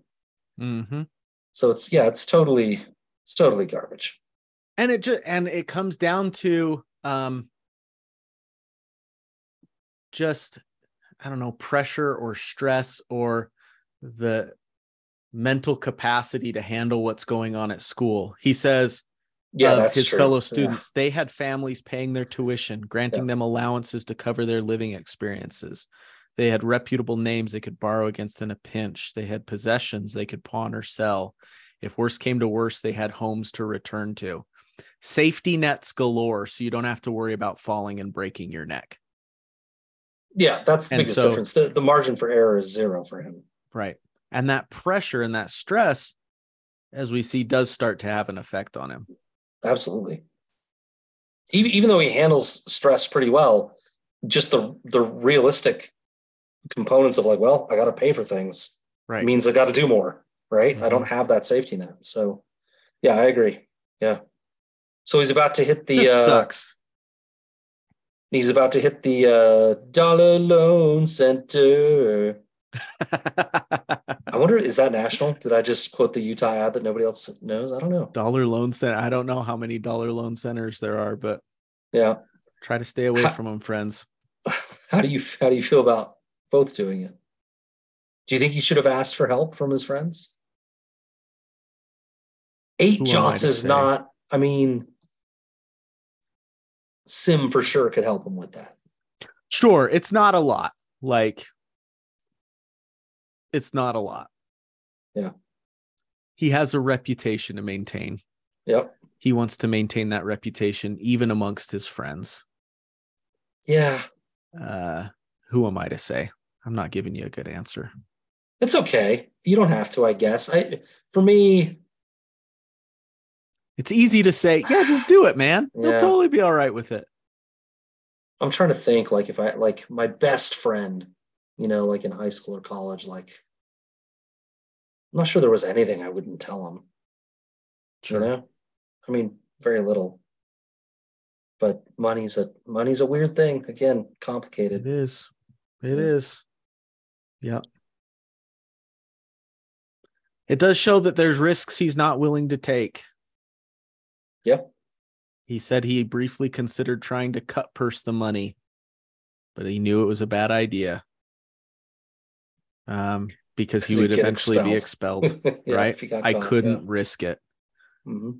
So there is, you know, he talks about reckless bravery or whatever, but there are limits.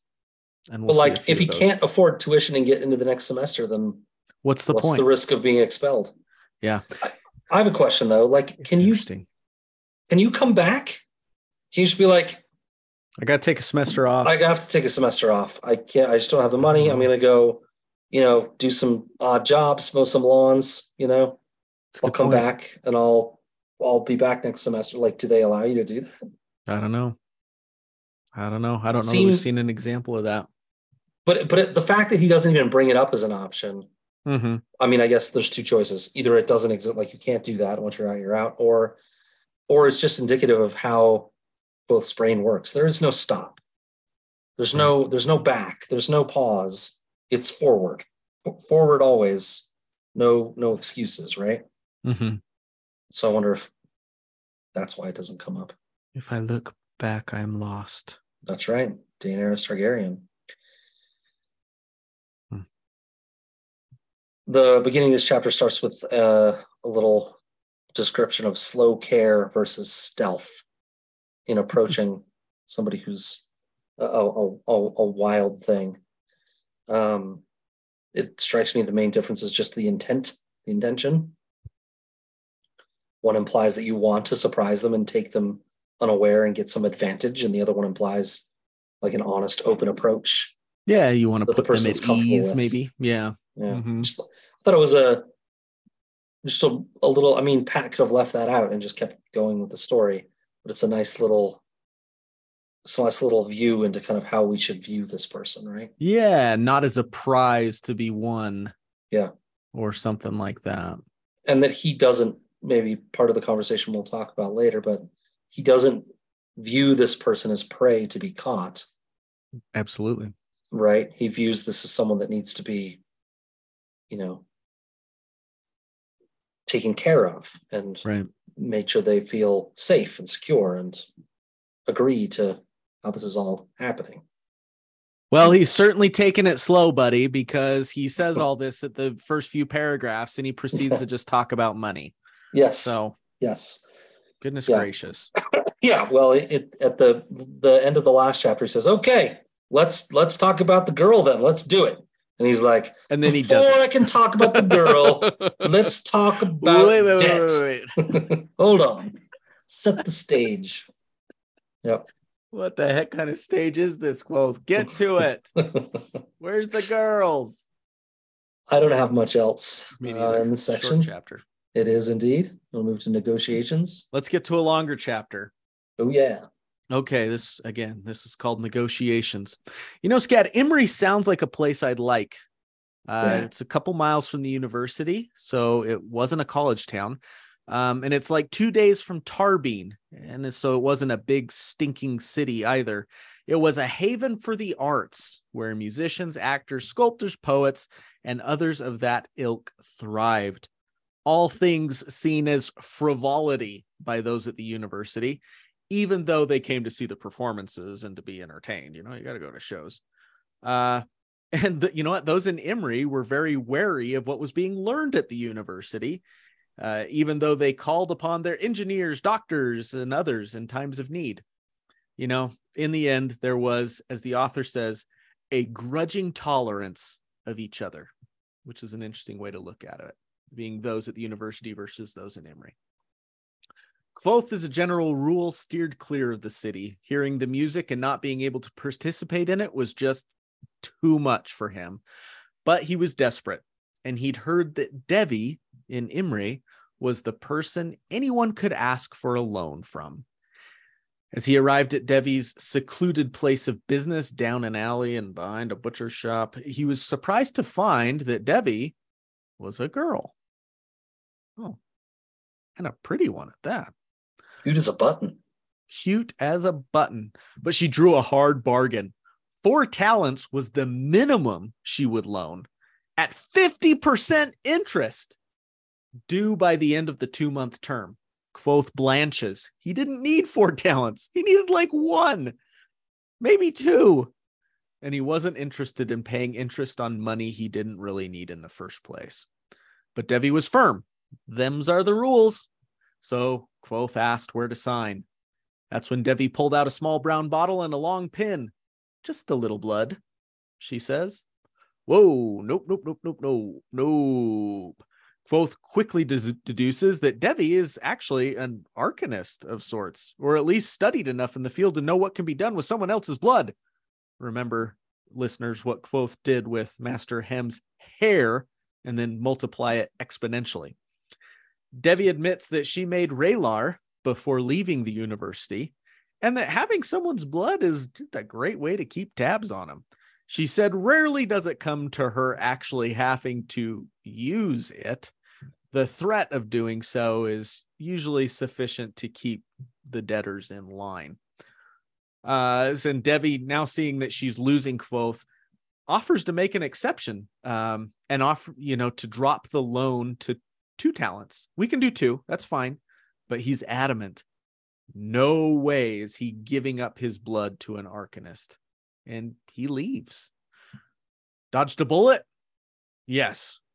Still in need of money by tomorrow? Very much so. so, resigned to asking his friends for help, he's going to do what Scad and I don't want to do. He starts back to the university and passes by a pawn shop's window. He goes inside. How much for the seven string lute? He asks. And after some haggling, where he talks the pawn shop owner down from four pat talents to just over two, which is about all the money he had to begin with, Kvothe walks out of there with a new old lute. He then returns to Devi's, lute in hand, and tells her he'll take the four talents. He gives up the blood, which she seals with the promise to return to him, still sealed and unused, upon repayment of the loan. And back to the university he goes, with, as he says, money in my purse and the comforting weight of the lute strap hanging from my shoulder. It was secondhand, ugly, and had cost me dearly in money, blood, and peace of mind. I loved it like a child, like breathing, like my own right hand. And that's the end of the chapter. Uh-huh. What a turn of events. He says he doesn't even, when he's telling this story to the chronicler, he says he doesn't even remember actually entering the pawn shop. Right? Yeah. Yeah, he's, he alludes to this a little bit earlier in the chapter when he talks about the fact that he went to a, went to some people playing some music and could barely tolerate it. Um, not having music in his life is such a detriment that it's almost like he's not himself. Yeah. Right? Even. And yeah, when he makes this choice to buy the lute, every single level headed reader like myself is like, I could not be friends with this guy. You just you just refused a loan that would get you into school that you say is the most important thing. And now you're spending all the money you have on a lute. And not even but a great lute. Not a great lute. Yep. It's uh, not perfect. His negotiating style is perfect. Mm-hmm. Uh, but it almost feels like, well, even though I'm criticizing it, it almost feels like this lute gives him the confidence to go do all the other stuff he needs to do. Yeah. Now that he's got this, the world is his oyster and he can make everything happen. Stella got his groove back. Yeah. Right. He just he marches right back to Devon. He's like, great, loan, full four, need it, gonna pay Blood, you back, prick. gonna be fine. Blood, yep. fine. I got my lute. It's gonna be fine. Yeah. I got my he's, lute. It's gonna be fine. Yeah, he's got his groove back. I think that's a great way to put it. Um, he says, without my music, this is to your point. I'd I had wandered Tarbean for years, half alive, like a crippled veteran or one of the walking dead. We talked about that in the episodes of how Kvothe lost himself for three yeah. years there. He attributed attributes it to not having music in his life. Yeah, which is I think a little unfair given all this time they spent on uh, the different doors that your mind goes through of burying memories and things. Grief, I think uh-huh. a lot of that stuff in Tarbean had to do with just his brain not willing to process trauma. Sure. Um, but perhaps it's related, right? I mean, the, maybe the music would have process helped, the trauma, yeah. Mm-hmm. yeah. right? So you know, it's it's all probably part and parcel to the the experience there in Tarbean. But um, yeah, I think I think it you know not having this in his life you know, we we have to remember it's only been since he, since he since his brain woke in Tarbean, it's been two weeks, right? Before he gets whipped, and then he's it's probably another six weeks now when it's it's come to to be tuition, right? So he's gone without music in his life, other than when he stole a dude's lute at the campfire that one night. Mm-hmm, mm-hmm. You know, for you know two two plus months, two months and a couple weeks maybe. And yeah, I think he's he's just been without it for too long and doesn't remember going into the pawn shop. It's almost just like he was compelled to do it to get a piece of himself back. Right. Right. And he doesn't know how it's going to help. Yeah. But he knows it's going to. Or does he? Yeah. Yeah, it's almost you, you see the writing on the wall. You see what he's what what can happen here, right? And you start to see it in the later chapters where he talks about I need to practice and get to a point where I'm good enough again. It sounds like he's going to start performing. He's going to start busking, you know, for money. And that's going to be a way to make money for him. At least that's what I'm reading. I th- I think um, he gets to that point by the end of the the chapters we're going to read. I'm not sure he's there yet. Right? Yeah, exactly. Does he this go feels into just like more like I have to be whole? Right. I don't think so. I don't think he went in with a plan. I think he just felt like I have to be whole. And then he's mm-hmm. like, well, I'm whole now. Now that I'm whole, I can go take the money. I can do I'm this. confident I can do it. Right. Right. Right. The the Devi Loan Center comes through for him. How do you feel? How do you feel about it? That's a huge rate, like you said, fifty percent. Oh, it's awful. It's I mean, awful. It's it's not even just fifty percent. It's it's 50% of the original amount always. Every term. Yeah. So, like, if he pays back a talent, you'd think he just has to pay 50% out of talent. Nope. Nope. It's still on two talents, talents, every term. Every, yes. Until the loan's paid back. Right. So it's, it's awful. And there's, yeah. and she's got your blood and can kill you. Yeah. Like, yeah, I mean, she must she must really pretty much never do this. It, it, she says her clientele is university students. It would be a rumor mill all over the university if more than occasionally this went poorly, right? Sure, sure. Feels feels like. So it's Yeah. I don't know if Kvothe came to that conclusion or not, but I did, and he's smarter than me. So, you know, maybe he just kind of said, you know, this is probably just going to be fine. Yeah. But it still doesn't seem fine. He he does seem still very nervous about it in the oncoming chapters. Right. Even even the next two that we're going to cover here. So Poor Kvothe. yeah, it is interesting. Right before he goes into that pawn shop, he says, uh, even as I tried my talk to self my, myself into it, which was borrowing money, I knew the truth. It was a bad idea. Um, but then he goes into a pawn shop and, and buys a lute. Mhm. It's it's one thing I love about Kvothe, uh, and that I wish I was better at, and that is this betting on yourself. Mm, I am not good at betting on myself. agreed. Yeah, I'm same. pretty terrible at it. And I'm ashamed to say that. Uh Kvothe bets on himself all the time. It's all he's got. And I mean, it's kept him alive to this point. Yeah. And I love that about him. Like you said, I'm whole now. I can move forward. Yeah. Right. And yeah, yeah it's almost like is it is it that idea of put your mask on first in the airplane the oxygen mask on first before you can help other people hmm like yeah you've Couldn't- got to be whole first couldn't have done it without the lute. Period. right, right? Doesn't matter whether I took the loan or not. You know, it didn't matter without the lute. Mhm. I have to be me first.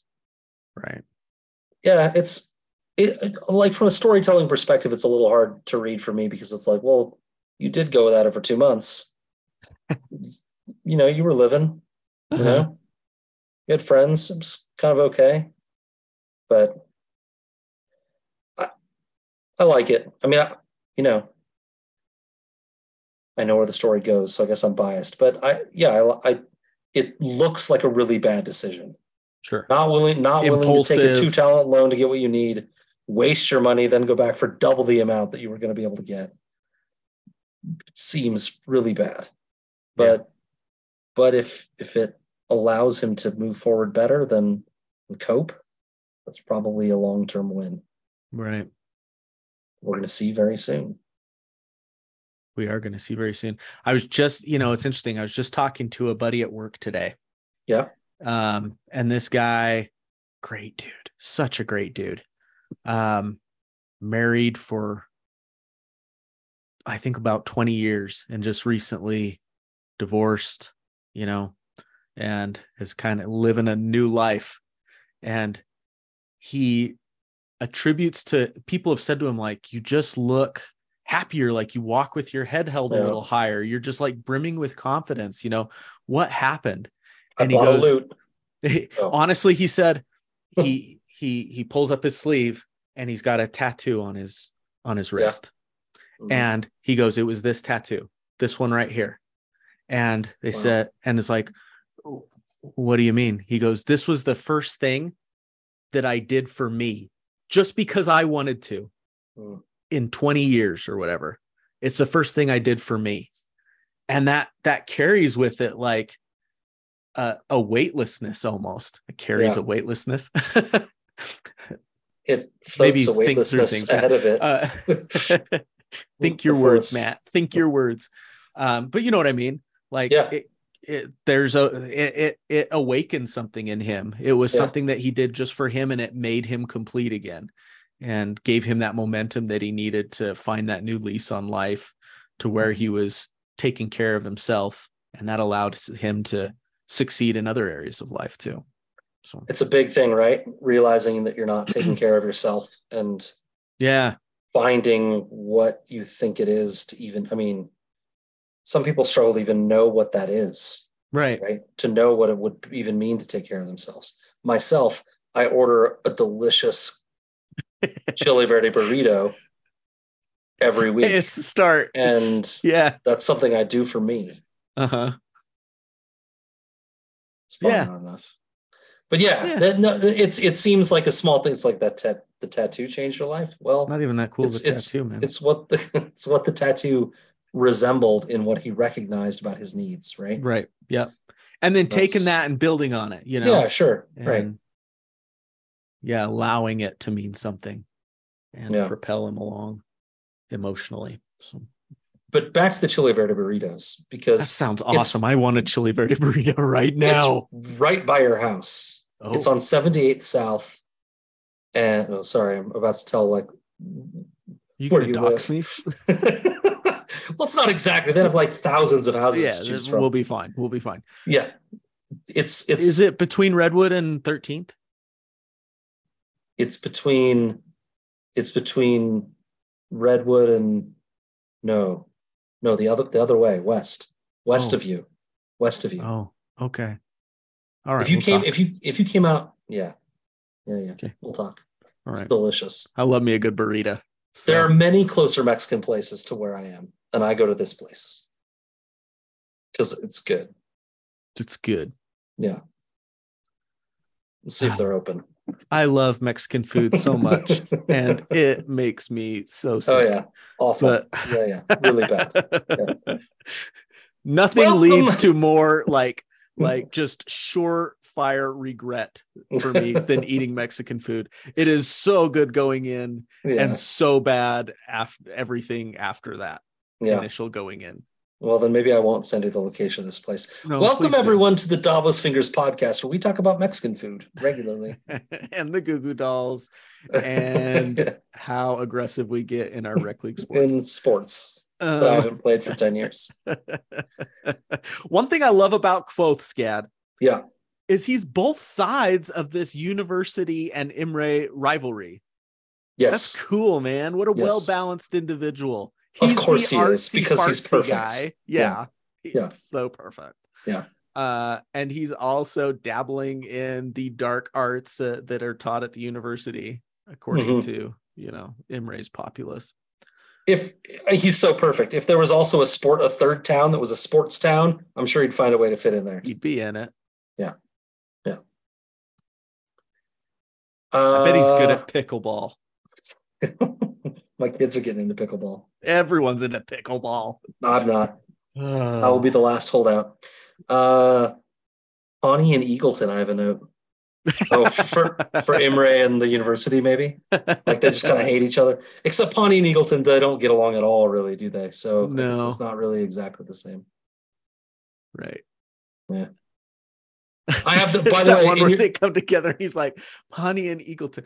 What we don't. Well, how do I describe this? Pawnee is just have no money.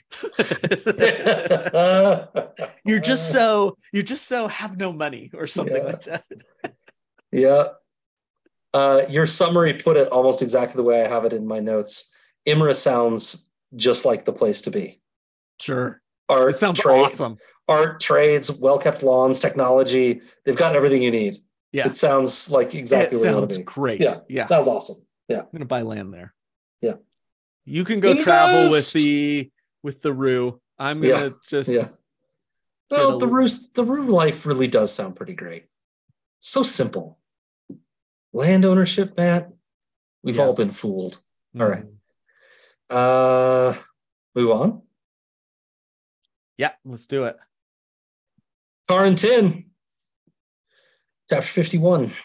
Kvothe has risen in the ranks of the fishery, his hard work and dedication earning him the right to study sygaldry with Kvothe, uh, which Kvothe describes as sympathy made solid. Essentially, it is use of runes that have power within them to perform sympathetic bindings on solid objects. There were 197 runes, and learning how they fit together to have an effect was like learning a new language.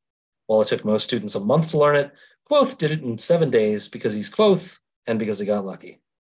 But on this night, Kvothe decided to squeeze in some lute practice before making his way to the fishery. He's found a nice, secluded, overgrown courtyard that is the perfect place for him to practice. And on this night, he doesn't from he does it from one of the buildings that overlook that courtyard. He was halfway through Ten Tap Tim, a song he knows well, when he hears a rustling in the hedges and a vaguely metallic thud. He investigates the hedge, which is quite large and big enough for a person to lay down in. But there's no one hiding in there, nor does it appear anyone slipped out of the windows of the buildings that surrounded the courtyard. So he pushes through the hedge, and there he finds a metal grate that appears to be locked by two runes of sygaldry, Ule and Dyok. He quickly composes a song to the tune of Ten Tap Tim that help him memorize some of the last runes that he needed to move on in the fishery. As he stands up to leave, Kvothe's hand is placed on an apple. Despite there being no apple tree anywhere near this particular spot, the apple tree happens to be on the other side of the courtyard. This apple must have been carried. A good deduction. After passing his sygaldry test with the help of the song, Kvothe has, was apprenticed under Manet, friend and student of nearly 30 years at the university. Manet was patient and considerate and no nonsense, teaching Kvothe the basics and moving on to more complicated projects in no time. But time was still actually the problem. The high paying levels uh, for artificing work still eluded him, and time was running out for him to make the six talents he would owe Devi. Two, just an interest. And that's the end of the chapter kind of a little weird updatey chapter. It's a weird one, Scat. It, it's uh it's him. It's it's a it's a little bit of world building. We learn about how awful ruining is. Um, I don't even know why it's a thing. It sounds terrible. I think it sounds awesome. Really? Yeah. Oh man. You sounds are... great you carve little symbols into the stuff and it makes but then them you have to things. change this symbol to this symbol to make this do this. Oh my goodness. Yeah but it's like it's like like you said it's like a language. Once you know how to do you don't think about how you write a sentence really. You just write it. They know he knows how the symbols work. Maybe he makes a mistake every now and then. You got to fix it up or whatever but you know no big deal. Right. I think it's cool. It's it's it's the it's the mechanical engineering version of magic, right? It really like, is. Yeah. There's like super magic, which is naming. There's, you know, uh, sympathy, which is like the the fake magic that Kvothe doesn't appreciate that he learned from Ben, you know, about making the jots the same or what we've seen him do in, in his classes. And then there's this, which is like, let's turn the magic into like marketable objects. Right. It's cool. You don't like it. All right, that's fine. We can uh, disagree. Let me just say the idea of it is cool. The idea of me doing it is not you want to just appealing to me. Live in Imra and buy these projects is what you want to do. Listen, I would totally just be the Imra guy being like, hey, university, toilet's clogged again. You send a plumber out. That's yeah. Yep and I don't want to know how they do it. Just fix it. I'm gonna hey, go play my lute. Hey, university, I need a new I need a new lamp that that glows. Yeah. Uh, excellent. We have these different options. I don't care. I just need a lamp that glows. Yep. Yeah. Yep. I'm gonna go back to playing my lute now. You have two yeah. day shipping. All right. Great. Yeah. uh, I I really like the way he puts it. Sympathy made solid right? It's yeah. taking these components of of magical elements that they understand and turning them into solid objects that can be used and maintained. I, I love that the way of thinking about that. Is it something that anybody could do? Like if anyone yeah was just able to get a key to all the different runes, could they potentially be doing magic with them? It's a good question. I don't know. It feels like uh, it, it seems like it. To be honest, it seems like if you just had, you know, your cheat sheet and you knew which things to do, you'd probably make a lot of mistakes or whatever. Mm-hmm. But yeah, yeah, to, to some degree, it feels like maybe something you could teach yourself over time. You'd screw up right. a lot, right? And be costly as you ruined the materials and stuff as you went. But it's like maybe it's kind of like teaching yourself automotive mechanics, right? It's like that's true. Different you're gonna screw up different a, things. And... Yeah, you're gonna screw up a bunch, but you you know like you get manuals and you you can learn it probably. I don't mean to I don't mean to diminish I don't think those technicians because they're how complicated brilliant and they know yeah, yeah, it's very complicated. Uh-huh. You don't know what you're getting. I mean, yeah, All I tried to do was change a battery in my RAV4 a few months ago, and the number of things I had to remove and take off to even get Did access to the go well. It took me three hours, man, to change a battery in my RAV4 to to get to just to get access to it and get rid of it. It was insane. Yeah, I can understand that completely. Yeah. Yeah. But here's one thing that helps both about the sygaldry stuff. He doesn't need the cheat sheet because he has music. Music becomes Right. his cheat sheet, and he uses music to help memorize all this stuff. And it really is tr- like that's such a good cheat. I still remember from what is it, eighth grade when we learned the Africa song. I can still sing it. I can still sing that song, Matt, with no practice. the in- Africa song. Cape Verde, Morocco, Algeria, Tunisia. You didn't learn this? I did not learn that. I thought every kid in Utah learned this. Tunisia, Libya, Egypt, Sudan, and Chad, and Niger, Mali. Mali. Really? You don't know this thing? Mm-hmm. I'm looking at you with the most incredulous face because I never learned the Africa song. I did learn 50 nifty United States, Oh, sure. Alabama, Alaska, Arizona, Arkansas, California, Colorado, Connecticut. Right. I remember that one. Yeah. I remember that one. I also Yeah. learned the the world song from the Animaniacs, which I still know Oh, most of. Right. wow. And it's just amazing how music, how brains, how our brains work like that. For sure. like you set it to music and you can remember it like basically forever. yeah, yeah. It's weird. Mhm. It's it's weird. weird and beautiful. Yeah. Ex- like I can understand biologically how we evolved to do a lot of things. I don't understand how music became an unlocking mechanism for memory. It really is. It's like our, our Crazy. bodies and our minds are attuned to melody, and it's pretty Yeah. cool. It's pretty cool. It is. It is. I'm gonna get weirded out if I keep thinking about it. All right. Let's talk about something else. Still don't know Uh, who the girl is unless it's Devi. the girl. Oh well, we have. We haven't been introduced to it yet, right? We're like two chapters Devi. after he said he was going to tell us about her, and still Here, not here we are. It could be Devi. Could it could be. be. It could be Devi. That was my first thought, Uh, but we he never he never said like this is the girl. no Devi. No, no, so no. that's what made me wonder. Uh, she is on his mind. He's constantly thinking about her and how she'll kill yeah. him if he Uh-huh. doesn't pay her. Yeah. what kind of on Just- your mind is it though? Yeah. just, yeah. just the kind of relationship you want the leading lady in your story. uh-huh. Hmm. Uh, what do you think about this courtyard that he's found to play in? So cool. I wish I had one. Yeah, I didn't do a great job in the summary. It's essentially completely walled off.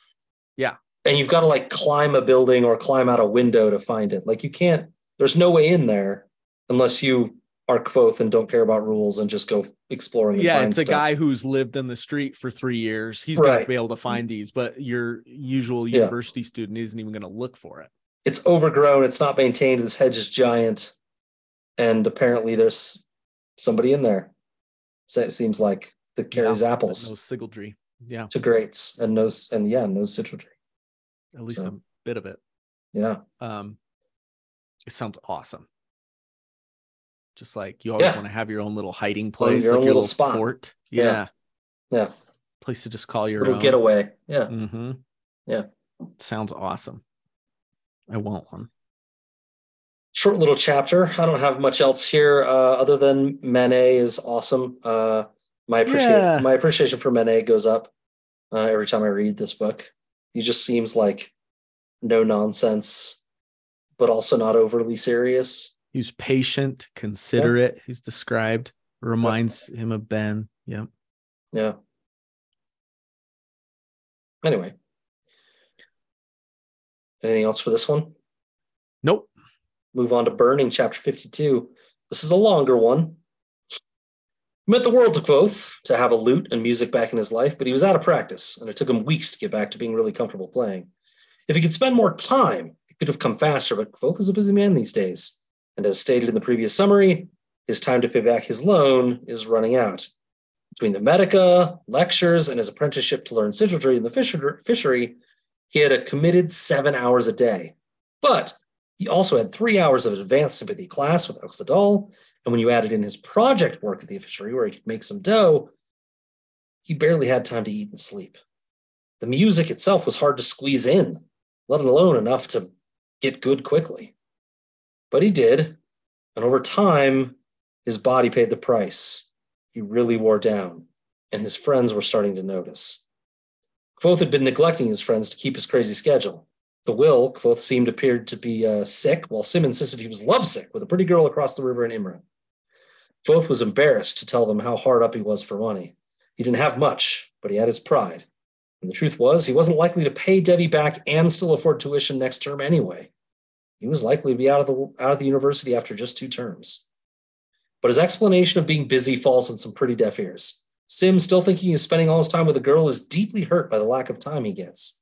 They were all busy, he argued. You still had to prioritize your friends, even over girls sometimes. When Kvothe insists there is no girl, Wil gets closer to the mark. We all bite off too much sooner or later, but some students don't know when to spit their mouth full. They burn out, they quit, or botch their exams. Some crack. It usually happens in the first year. Kvothe resist that. He thinks this is not the case. But Wil tells him to look in the mirror as Kvothe rushes off to advanced sympathy. In that advanced sympathy class, they learn about fire, the most common form of energy for a sympathist to use. It's academic, but in this class, they also learn to use it. They regularly do battle against each other via sympathy, so they can defend themselves against other arcanists when they go out into the real world. It is an opportunity for Kvothe to get his ego stroked, since he's yet again the best student in the class, of course, but also for him to earn a little bit of money. Elxa Dal looks the other way while students bet on the duels. Today, Kvothe is battling the second place student, Fenton, a real threat to his undefeated streak, Kvothe thinks. Further risk added since today, Kvothe has a trick up his sleeve to improve the betting odds against him. He has given Sovoy all the money he has, two jots, and asks him to bet it all on him after the duel is set.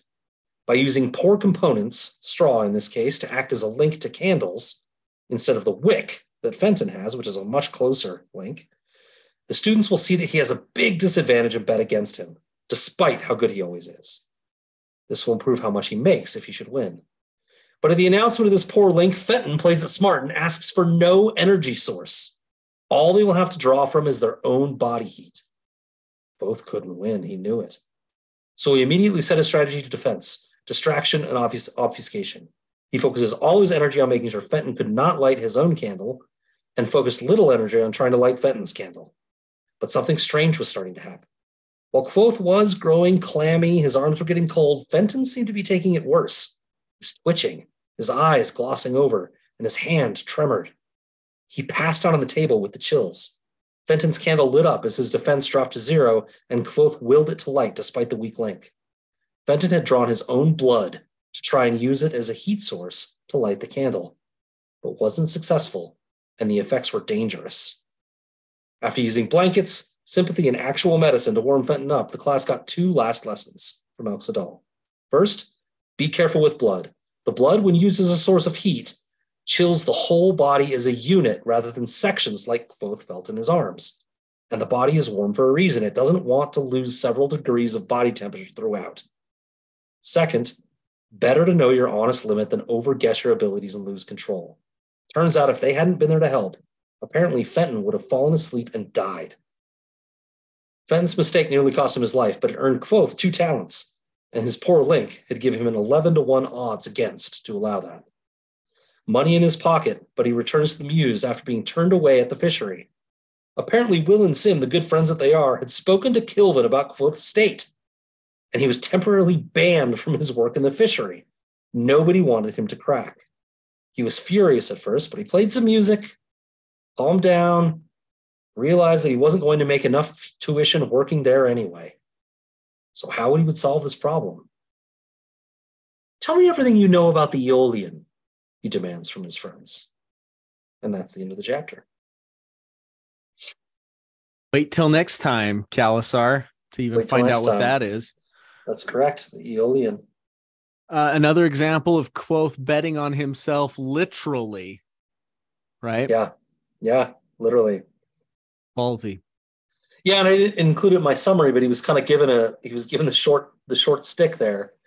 Usually he would have been able to choose the source, and for some reason Elxa Dal, I guess just because he's so good, he decided to let Fenton also choose the source. Right. Yeah. So it kind of screwed him up. But uh, yeah, bet everything he had and played defense. And I still don't really get how the math works. Um, I don't, I don't, I don't really get how he could get if if he's he says in the chapter I think he's only going to get like three percent energy transfer. So if he takes even a hundred degrees from his body, he'd get three degrees to the candle. I don't know how that starts a fire, but yeah, or of the total. Yeah. I don't really get it. Maybe you just have like, to work harder for less. You kind of just have to, yeah, like keep it there. Mm-hmm. You work. You have to work super hard for not a lot. Yeah. yeah. If I ever, if I ever meet Pat, uh, I'll ask him that question though. Maybe not. I'm sure there are better questions to ask. He'll be like, "Moo." Maybe he seems really into like the science side of this stuff. For real, dude. The fact that he even came up with this yeah whole way of doing things is just pretty mind-boggling. Yeah, that's pretty crazy. Yeah. Good friends sometimes do things for you that you can't do for yourself. Absolutely. Kvothe would have never made that choice for himself. He would have cracked first for sure. And interesting that he needed the music to become whole. Mm. Yet it was also contributing to the cracking because it was one more thing on his list of things he had to do. Yeah. But he didn't have to. If he didn't oh, need it to be whole, didn't have to. If yeah. he didn't want to become like, if he didn't want to, he could have slept. But he wanted to feel whole, right? So we added it. But yeah, drop something, man. Drop mm-hmm. drop a couple credit hours. Yeah. Um yeah. Good you'd friends. think you'd think, yeah, good friends. Good friends. It's almost like they don't know the whole story, right? He hasn't been completely open to them.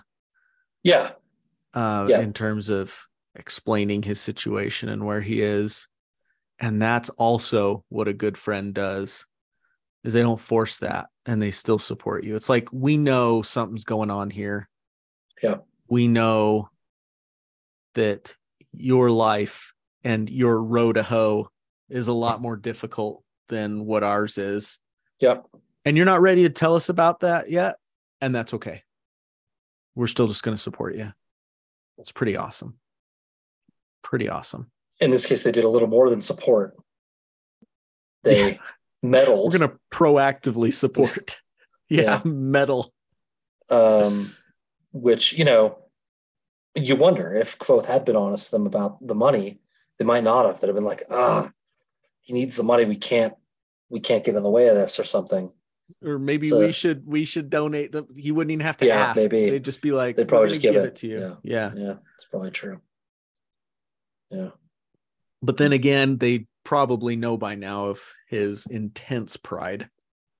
Yes. Uh, and how that would make him feel. Yeah. So we talked a little bit earlier about uh, the number of students at the university. It says in this chapter that uh, about a hundred people leave every year. Mm-hmm. About 25 leave with their guilders with as like full fledged Arcanists, which means yeah. like 75 flunk out or choose to go or whatever. Right. And we know there are 1,500 students enrolled at a time. So some some basic math tells me, you know, you're like the average student is there for like 15 years. Right? If a 100 leave every year for whatever reason, for whatever, I mean, it's got to be more than that actually, because Lots of them are going to make it five or six years and then leave, or three years and then leave. So the ones that actually make it, they're staying 15, 20 years. Hmm. Right? I come in at 20. so. If I'm not, if only 100 leave, you wouldn't expect me to leave yet after my first year or my second year. Right. I don't know. It's all it's all fuzzy math, but like I think they're there for a Fuzzy. long time. Is my point. It's yeah, not- this is this is not like a two or three four year commitment. This is like you're there for a bit. totally. And it's so far we haven't seen any sort of standardization. Like in terms No. of a like a four year degree, a bachelor's No. degree. So No. yeah, it's like as far as I can infer, it's like you study until you're ready, like however Yeah. long it happens to take you. And ready for what? Right? Like I feel like Yeah, what are you going out and Kvothe do? could probably leave now and go do sygaldry for a living. right?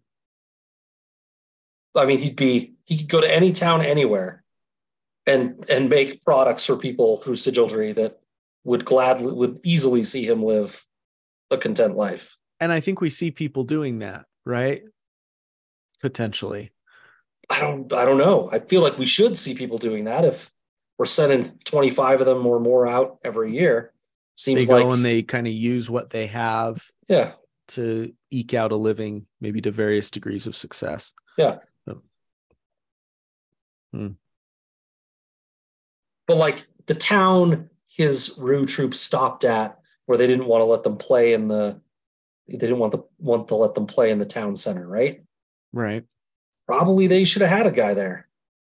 Some guy would have wandered through and been like, "Oh, you don't have a guy to make you lamps and do the things? I'll do that here, sure." I can do that. You know. Mhm. Anyway, just uh, I I like thinking about these things as a component of how the world works, right? Right. What are, what are these twenty five that leave every year go do? Right. Like, Yeah. are they do they go? Are they teachers like Abenthy? Like they just go teach rich kids' sons stuff, or they become Where they Yeah, go about because Abenthy kind of started out peddling things, kind of Yep. like yeah, maybe they become yeah. medicine or Yeah. whatever. Yeah.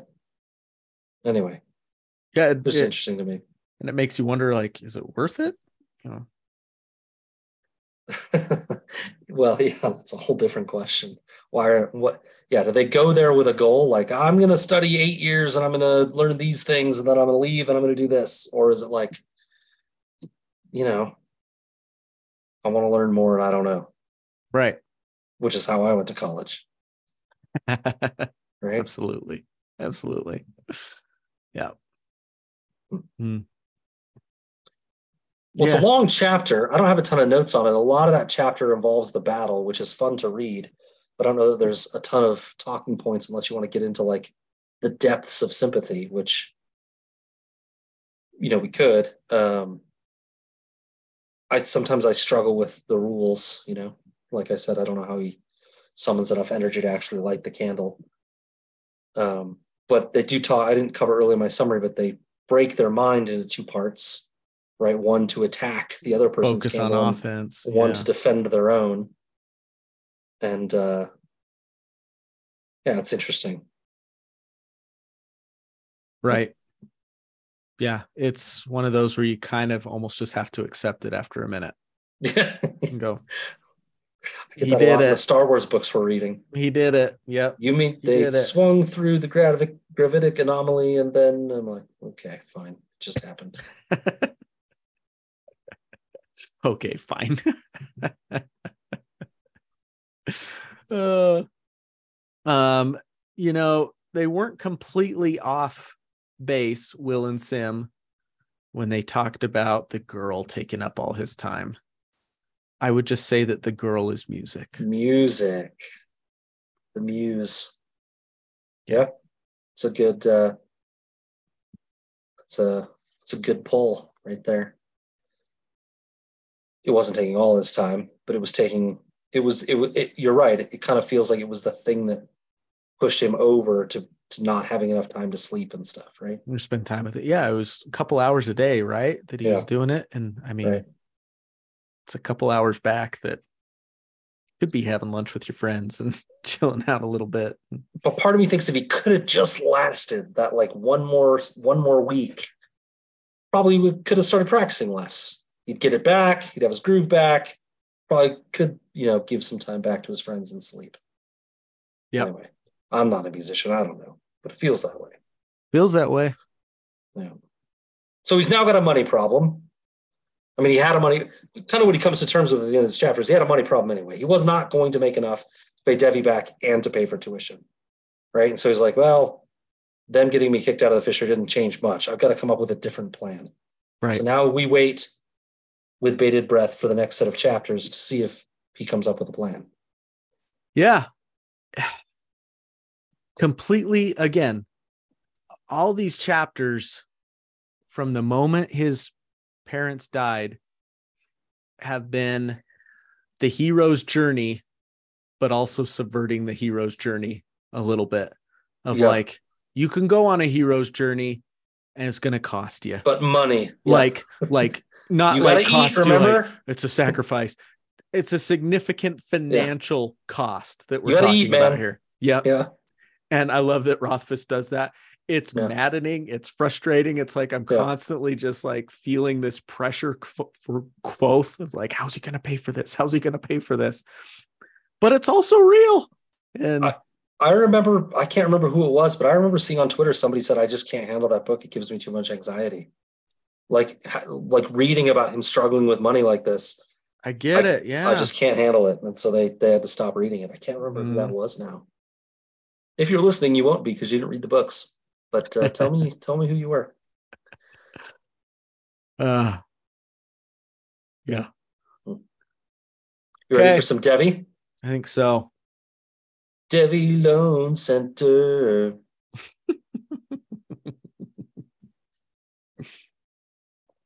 All right. Oh, I guess we should intro it a little bit. Um, if uh guys, if you don't want to be spoiled, like we said at the top of the podcast, turn it off now because we're gonna get into spoilers. Uh, but join us next time. We're gonna have some more fun. Eolian, we're gonna learn a little bit more about that.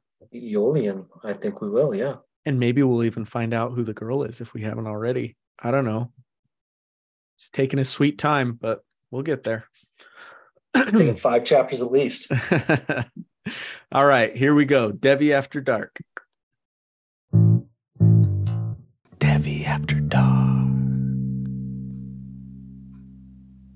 Boom, boom, boom, boom. Uh, do you want to start with that? Do you want to start with is the woman Denna? Yeah, I don't know. It seems like she's the one that's enchanted him the most to this point. Yeah. There's a, yeah, I, there's a few things in favor of of it being Denna. I mean, the way he talk has talked about her already makes it seem like he's still a lovesick puppy about her. Mhm. right so it's either a pretty big troll job right by him to make to like mislead us um you know or or it's her he also does treat her very much like the the slow care that we talked about slow care versus stealth that we talked about which is a sign you know that he treats her that way in the future right he's just very careful not to Sure. like overcommit his feelings or give her too many compliments or do anything that he thinks might frighten her off. He's he treats her very much like a slow care, a slow care thing, which alludes to the fact that it might be her. But the big strike against it is linguistic, or or uh, in the text it says she's about to to get her cue to come onto the stage, as if we haven't met her already Oh yeah. Uh-huh. and and we've met Denna already. So honestly, I didn't really think about it until I saw your note. Yeah, it's is it maybe Denna's a distraction, and Devi is she is heavily involved in the story going forward in this book and the next one. Sure. yeah And maybe maybe that is who we're talking. Maybe that is who we should be talking about, Hmm. right? Yeah. I'll tell you what, I prefer Devi She's fun. She's really fun. Do you think he approaches her with that same amount of care that he, you know, kicks this whole thing off with in that Silence of a Different Kind chapter? he approaches her with care for himself, right? He doesn't want her to take advantage of him or, you know, agree to some bad terms or have his blood. It doesn't feel like he approaches her with much care other than for himself, not about startling Right. her. Devi is a very self assured person that knows her place and what she's doing and doesn't seem like she needs, you know, she she's she's the predator, right? Not the prey. So That's true. you don't Yeah. need to worry about you don't need to worry about uh, startling her. You need to worry about her startling you. She's So the no- one you approach slowly, but in like a way of like, don't bite me. You know what I mean? Self-preservation. Yeah. Yeah. Yeah. It's an interesting thought though, because he does say we're going to introduce her, right? right. And And here she is. yeah, and she she plays a prominent role, and they, you know, without going into too much detail, they kind of fuck each other over a little bit, and that's more interesting than the than what we get with his relationship with Denna. To some that relationship changes in a wise man's fear as well. His relationship with Denna Mhm. becomes more contentious, and there's some some conflict in there that's uh, very real for the plot of the story, and so it it does evolve, but his relationship with Devi is certainly more interesting, right? To me, Yeah. And hey, that's what matters. Just my opinion. It- such a What's interesting to you? be. What's interesting to you? Such a wonderful world it would be. That's all that mattered. Only what I care about. If only. Um, you know, a lot of the I think Devi After Dark meat is found in that first chapter that we covered, right? Yeah, So much there. Yep. Uh Elodin's door that's made of copper. Yeah. What is that all about? Yeah. Um Yeah. His you know, his place in the rookery, his standing now amongst the you called him an activist. I love that idea. How did he get to that point? You know, Yep. all things of the ever-changing wind chapter. What do you got? Well, sure. Let's let's start with Elodin, and then we can get to. I think the the copper stuff is maybe copper's shown up in this story several times. Hmm. I don't know if the readers always pick up on it or not, um, but it's shown up a lot. Um, we'll kind of touch on some of that, but let's start with Elodin. Um, you know, how did he leave? Well, I, th- I think he says in this chapter that he broke down the walls. He tries to do the same thing and it doesn't work. So I think he left by force, but he was in there for, he says, two years. Right. So, like, he either learned the name of the thing to break down the wall over two years and it took him time to learn it somehow. And let's be clear, I don't I don't think we have any idea how learning naming works. Correct. I can't remember reading anything in Wise Man's Fear about it either. It's just kind of like after enough exposure and studying something, you kind of know it. It's weird, right? I don't I don't think Yeah, we got a there's lot that- of detail. there's that part where he's like, "Oh, this has changed." When he's about to call the name of some of it and it doesn't work, and he's like, "Oh, this has changed," Mhm. and he has to think about it for a few minutes, and Yeah. then ah, got it, da da da, and boom. Rider Basilian. Yeah. Mhm. hmm So it's Yeah. almost like you're able to deduce it by through studying or just thinking through it, but it's Yeah. a thought process that has to be learned. Yeah. And there, there's there's some interesting thoughts about that word and what it means like just looking at like the roots of words and things like that. Kyra Vesalian I don't even know if I'm pronouncing it right of course. I've never listened to the audiobook. Um but uh it could be that the Kyr one the or Sire could mean blue copper.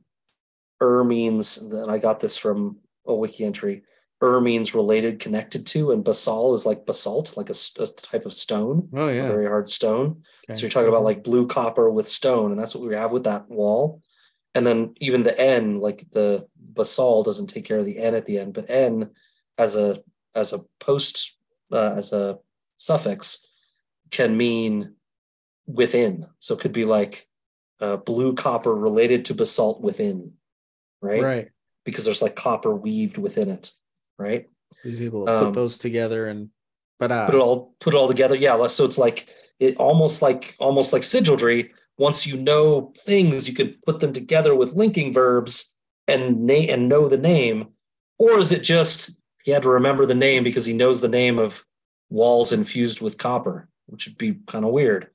I wouldn't think you'd come across that a lot in nature and have had Sure. time to study it, right? So it almost feels like it is just a language and that you can combine names to make the new names of things. Right? It's a little weird. Most of the, most of the things we have don't feel like they're names for combinations of things. Mm-hmm. And I guess I would also say to that point, when he calls it, the iron isn't affected. Or sorry, the copper isn't affected. Copper. It's the stuff the wall, around it. the wall comes down, but the copper is still there. Mhm. And so that that argument is like the Kyra Basalian doesn't have anything to do with the copper, right? Which leads to what most people think, from what I've read, is that copper doesn't actually have a name. It can't be named, and or it doesn't have a name. No no one's found it, or it, or it doesn't exist. Or maybe even some people think that it's been that it had a name and it's been taken from it, like Haliax or somebody took the name away to, to rob it of its power for some reason. Would explain the door. Well, right. So where is copper? It's all over the place, right? We have we have Elodin's door. It's the it's the material that's used for the four plated door in the Mhm. archive. Mhm. Uh, it's one of the three locks on the box that Kvothe has in his room in the inn, which means he's Good point. Yep. well, a lot of the- a lot of the theories say copper is protection against namers. That's why the door is made out of copper. That's why they infused copper webbing into the wall because they think it'll keep him from getting out, right? And because he doesn't have any power to name it or or or anything to affect it. Same with the lock on the box. If if he has two locks of other kinds, but he knows namers will just blow through those, he can use a copper one to make sure namers can't get in right? Mhm. Um, that's kind of the idea for that. So it's kind of it's a. I, I will say Pat mentioned two things in in interviews and stuff. Um, one reader sent him a copper knife, saying in case he needed to kill a namer, Huh. and Pat replied, "These guys have been reading closely." And so it's more evidence, right? That copper is a good weapon against namers because they can't they can't name it, they can't control it. Right. Um, he also said, Interesting. uh, a pair of copper dice is exactly what you need if you ever have to gamble against a namer. okay. Yeah, s- that that about does it for me. Yeah, Like- it, it it feels like it's for we don't know whether it never had a name or no one's ever discovered it or just so few people know it that it's a good resource against namers. Yeah. What what makes copper special? Right, and we don't we don't really know, right? Mm-hmm. Mm-hmm. but it certainly seems like it is. Um, and there's, you know, you can go find all sorts of theories about about copper. Um, but there's, you know, I did some thinking about it, and copper and iron don't mix well, like Mm. alchemically. Um, when combined, the iron really suffers. We know uh, the period. It's getting a little weird, okay, but like we know the periodic symbol for iron is Fe. We know two characters who are Fey, Fey or Chandrian, called Felurian and Ferula. Ferula is actually Cinder's name. Remember Cinder, the guy with the Whoa, Black- scad. black eyes. Okay. Okay. So Felurian and Ferula are two creatures that we've we've met. Um, Mhm. and we know that the Fae are kind of allergic to iron. We know that copper and iron don't mix Don't well. mix. I don't I don't know exactly what to draw from it. Like perhaps copper is an element meant to combat them, to like limit limit their power. Sure. Um, but also we know that iron does that too. They don't want to touch iron. So it's not a perfect theory, but I don't know. It's just some things I noticed. Um, a song of copper and iron. yes. a, song of, a song of copper, iron, and wind. uh, yeah. Uh, I guess, you know, back to Elodin again. Um, I think, you know, we, we know, I don't remember where we've, where we learned this, but we know that he was chancellor before. Mm-hmm. We know that it took place about five years before Kvothe started at the university. Mm-hmm. And we know from this chapter that he was in the rookery for two years, right? And so it's likely, you know, that he was chancellor five years ago, uh, went a little bit crazy, right? Got cracked, went for two years to the rookery, and then got out, and then kind of got made, kind of got back in the you know the good graces and became a master again. Um, so it might be that the reason they hold him in such deference is because before he cracked, he was the highest ranking dude at the whole place. Sure. And so they're like, well, yeah, he's the master. I'm of course I'm going to respect him. Of course I fear him. He's he used to be in charge of everything. Right. And maybe it's just a little awkward with how to treat him now. Yeah. Uh, what do you think? I think that's part of it for sure what we see, maybe not from the other masters as much, but what we see in this chapter from the guys that work there is not just deep and abiding respect, but fear. They're afraid. Yeah. They're afraid of him. Yeah. Uh so I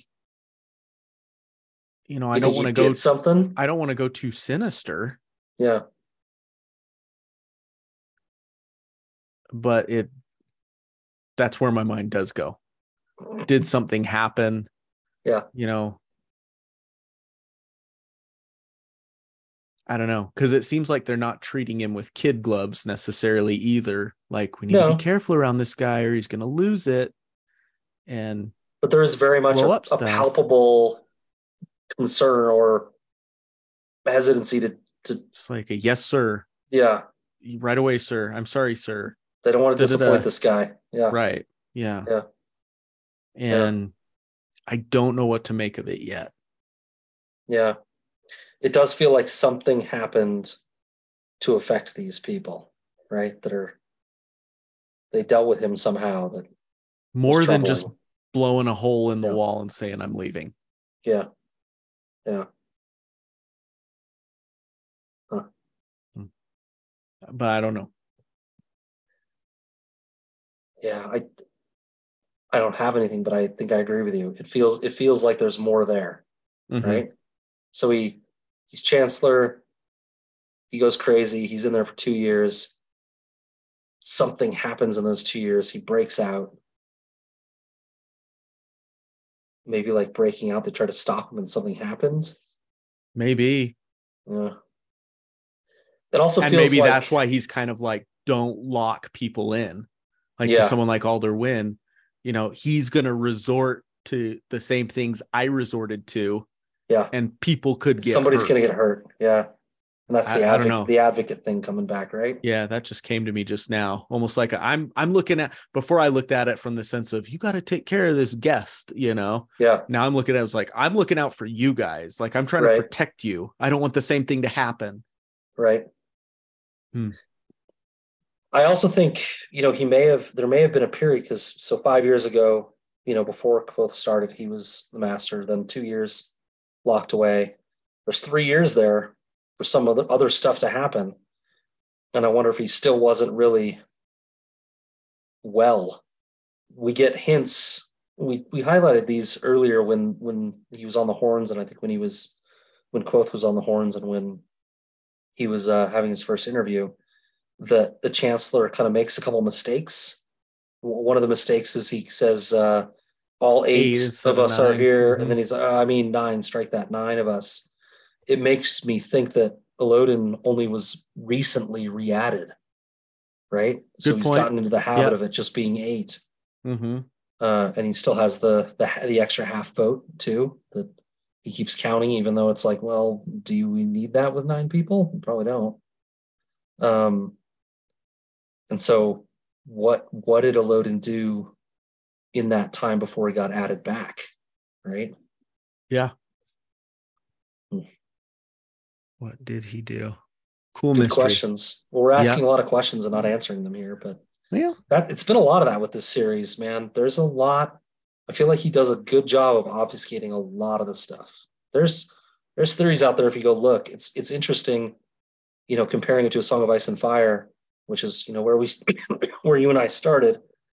Um, you know the the online community for that is like it's slower now for sure, but it's vibrant comparatively, right? Like it's recent. People are still talking about it, posting stuff. Yeah, most thorough. of the st- yeah, right and very thorough. Most of the stuff for this book, the forums you find and things like that, they're posts from 2015 and 2013, and they're older. And I wonder if the show, the Game of Thrones TV show, kind of kept that revitalized.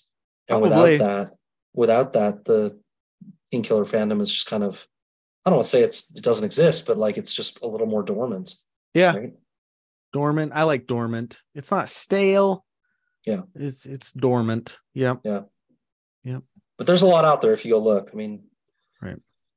you Some really good stuff. Yeah. Some great minds out there. Um, yeah. We do this to ourselves by picking book series that aren't finished. You know that. I love it. Yep. Here we are. Yeah. Well, um, I know we've got a we had a couple more things on our list. Is there anything else you wanted to cover? Uh, No, I think those are the more important things that we hit. yeah. Yeah. Well, should we call this one? What Let's great call it. little episode this has been. Let's call it. Let us call it. Um okay. Let's sign off. Scad. sign off? All right, Yeah. let's do it. I'll sign off with uh, a quote. I believe it's from Kvothe.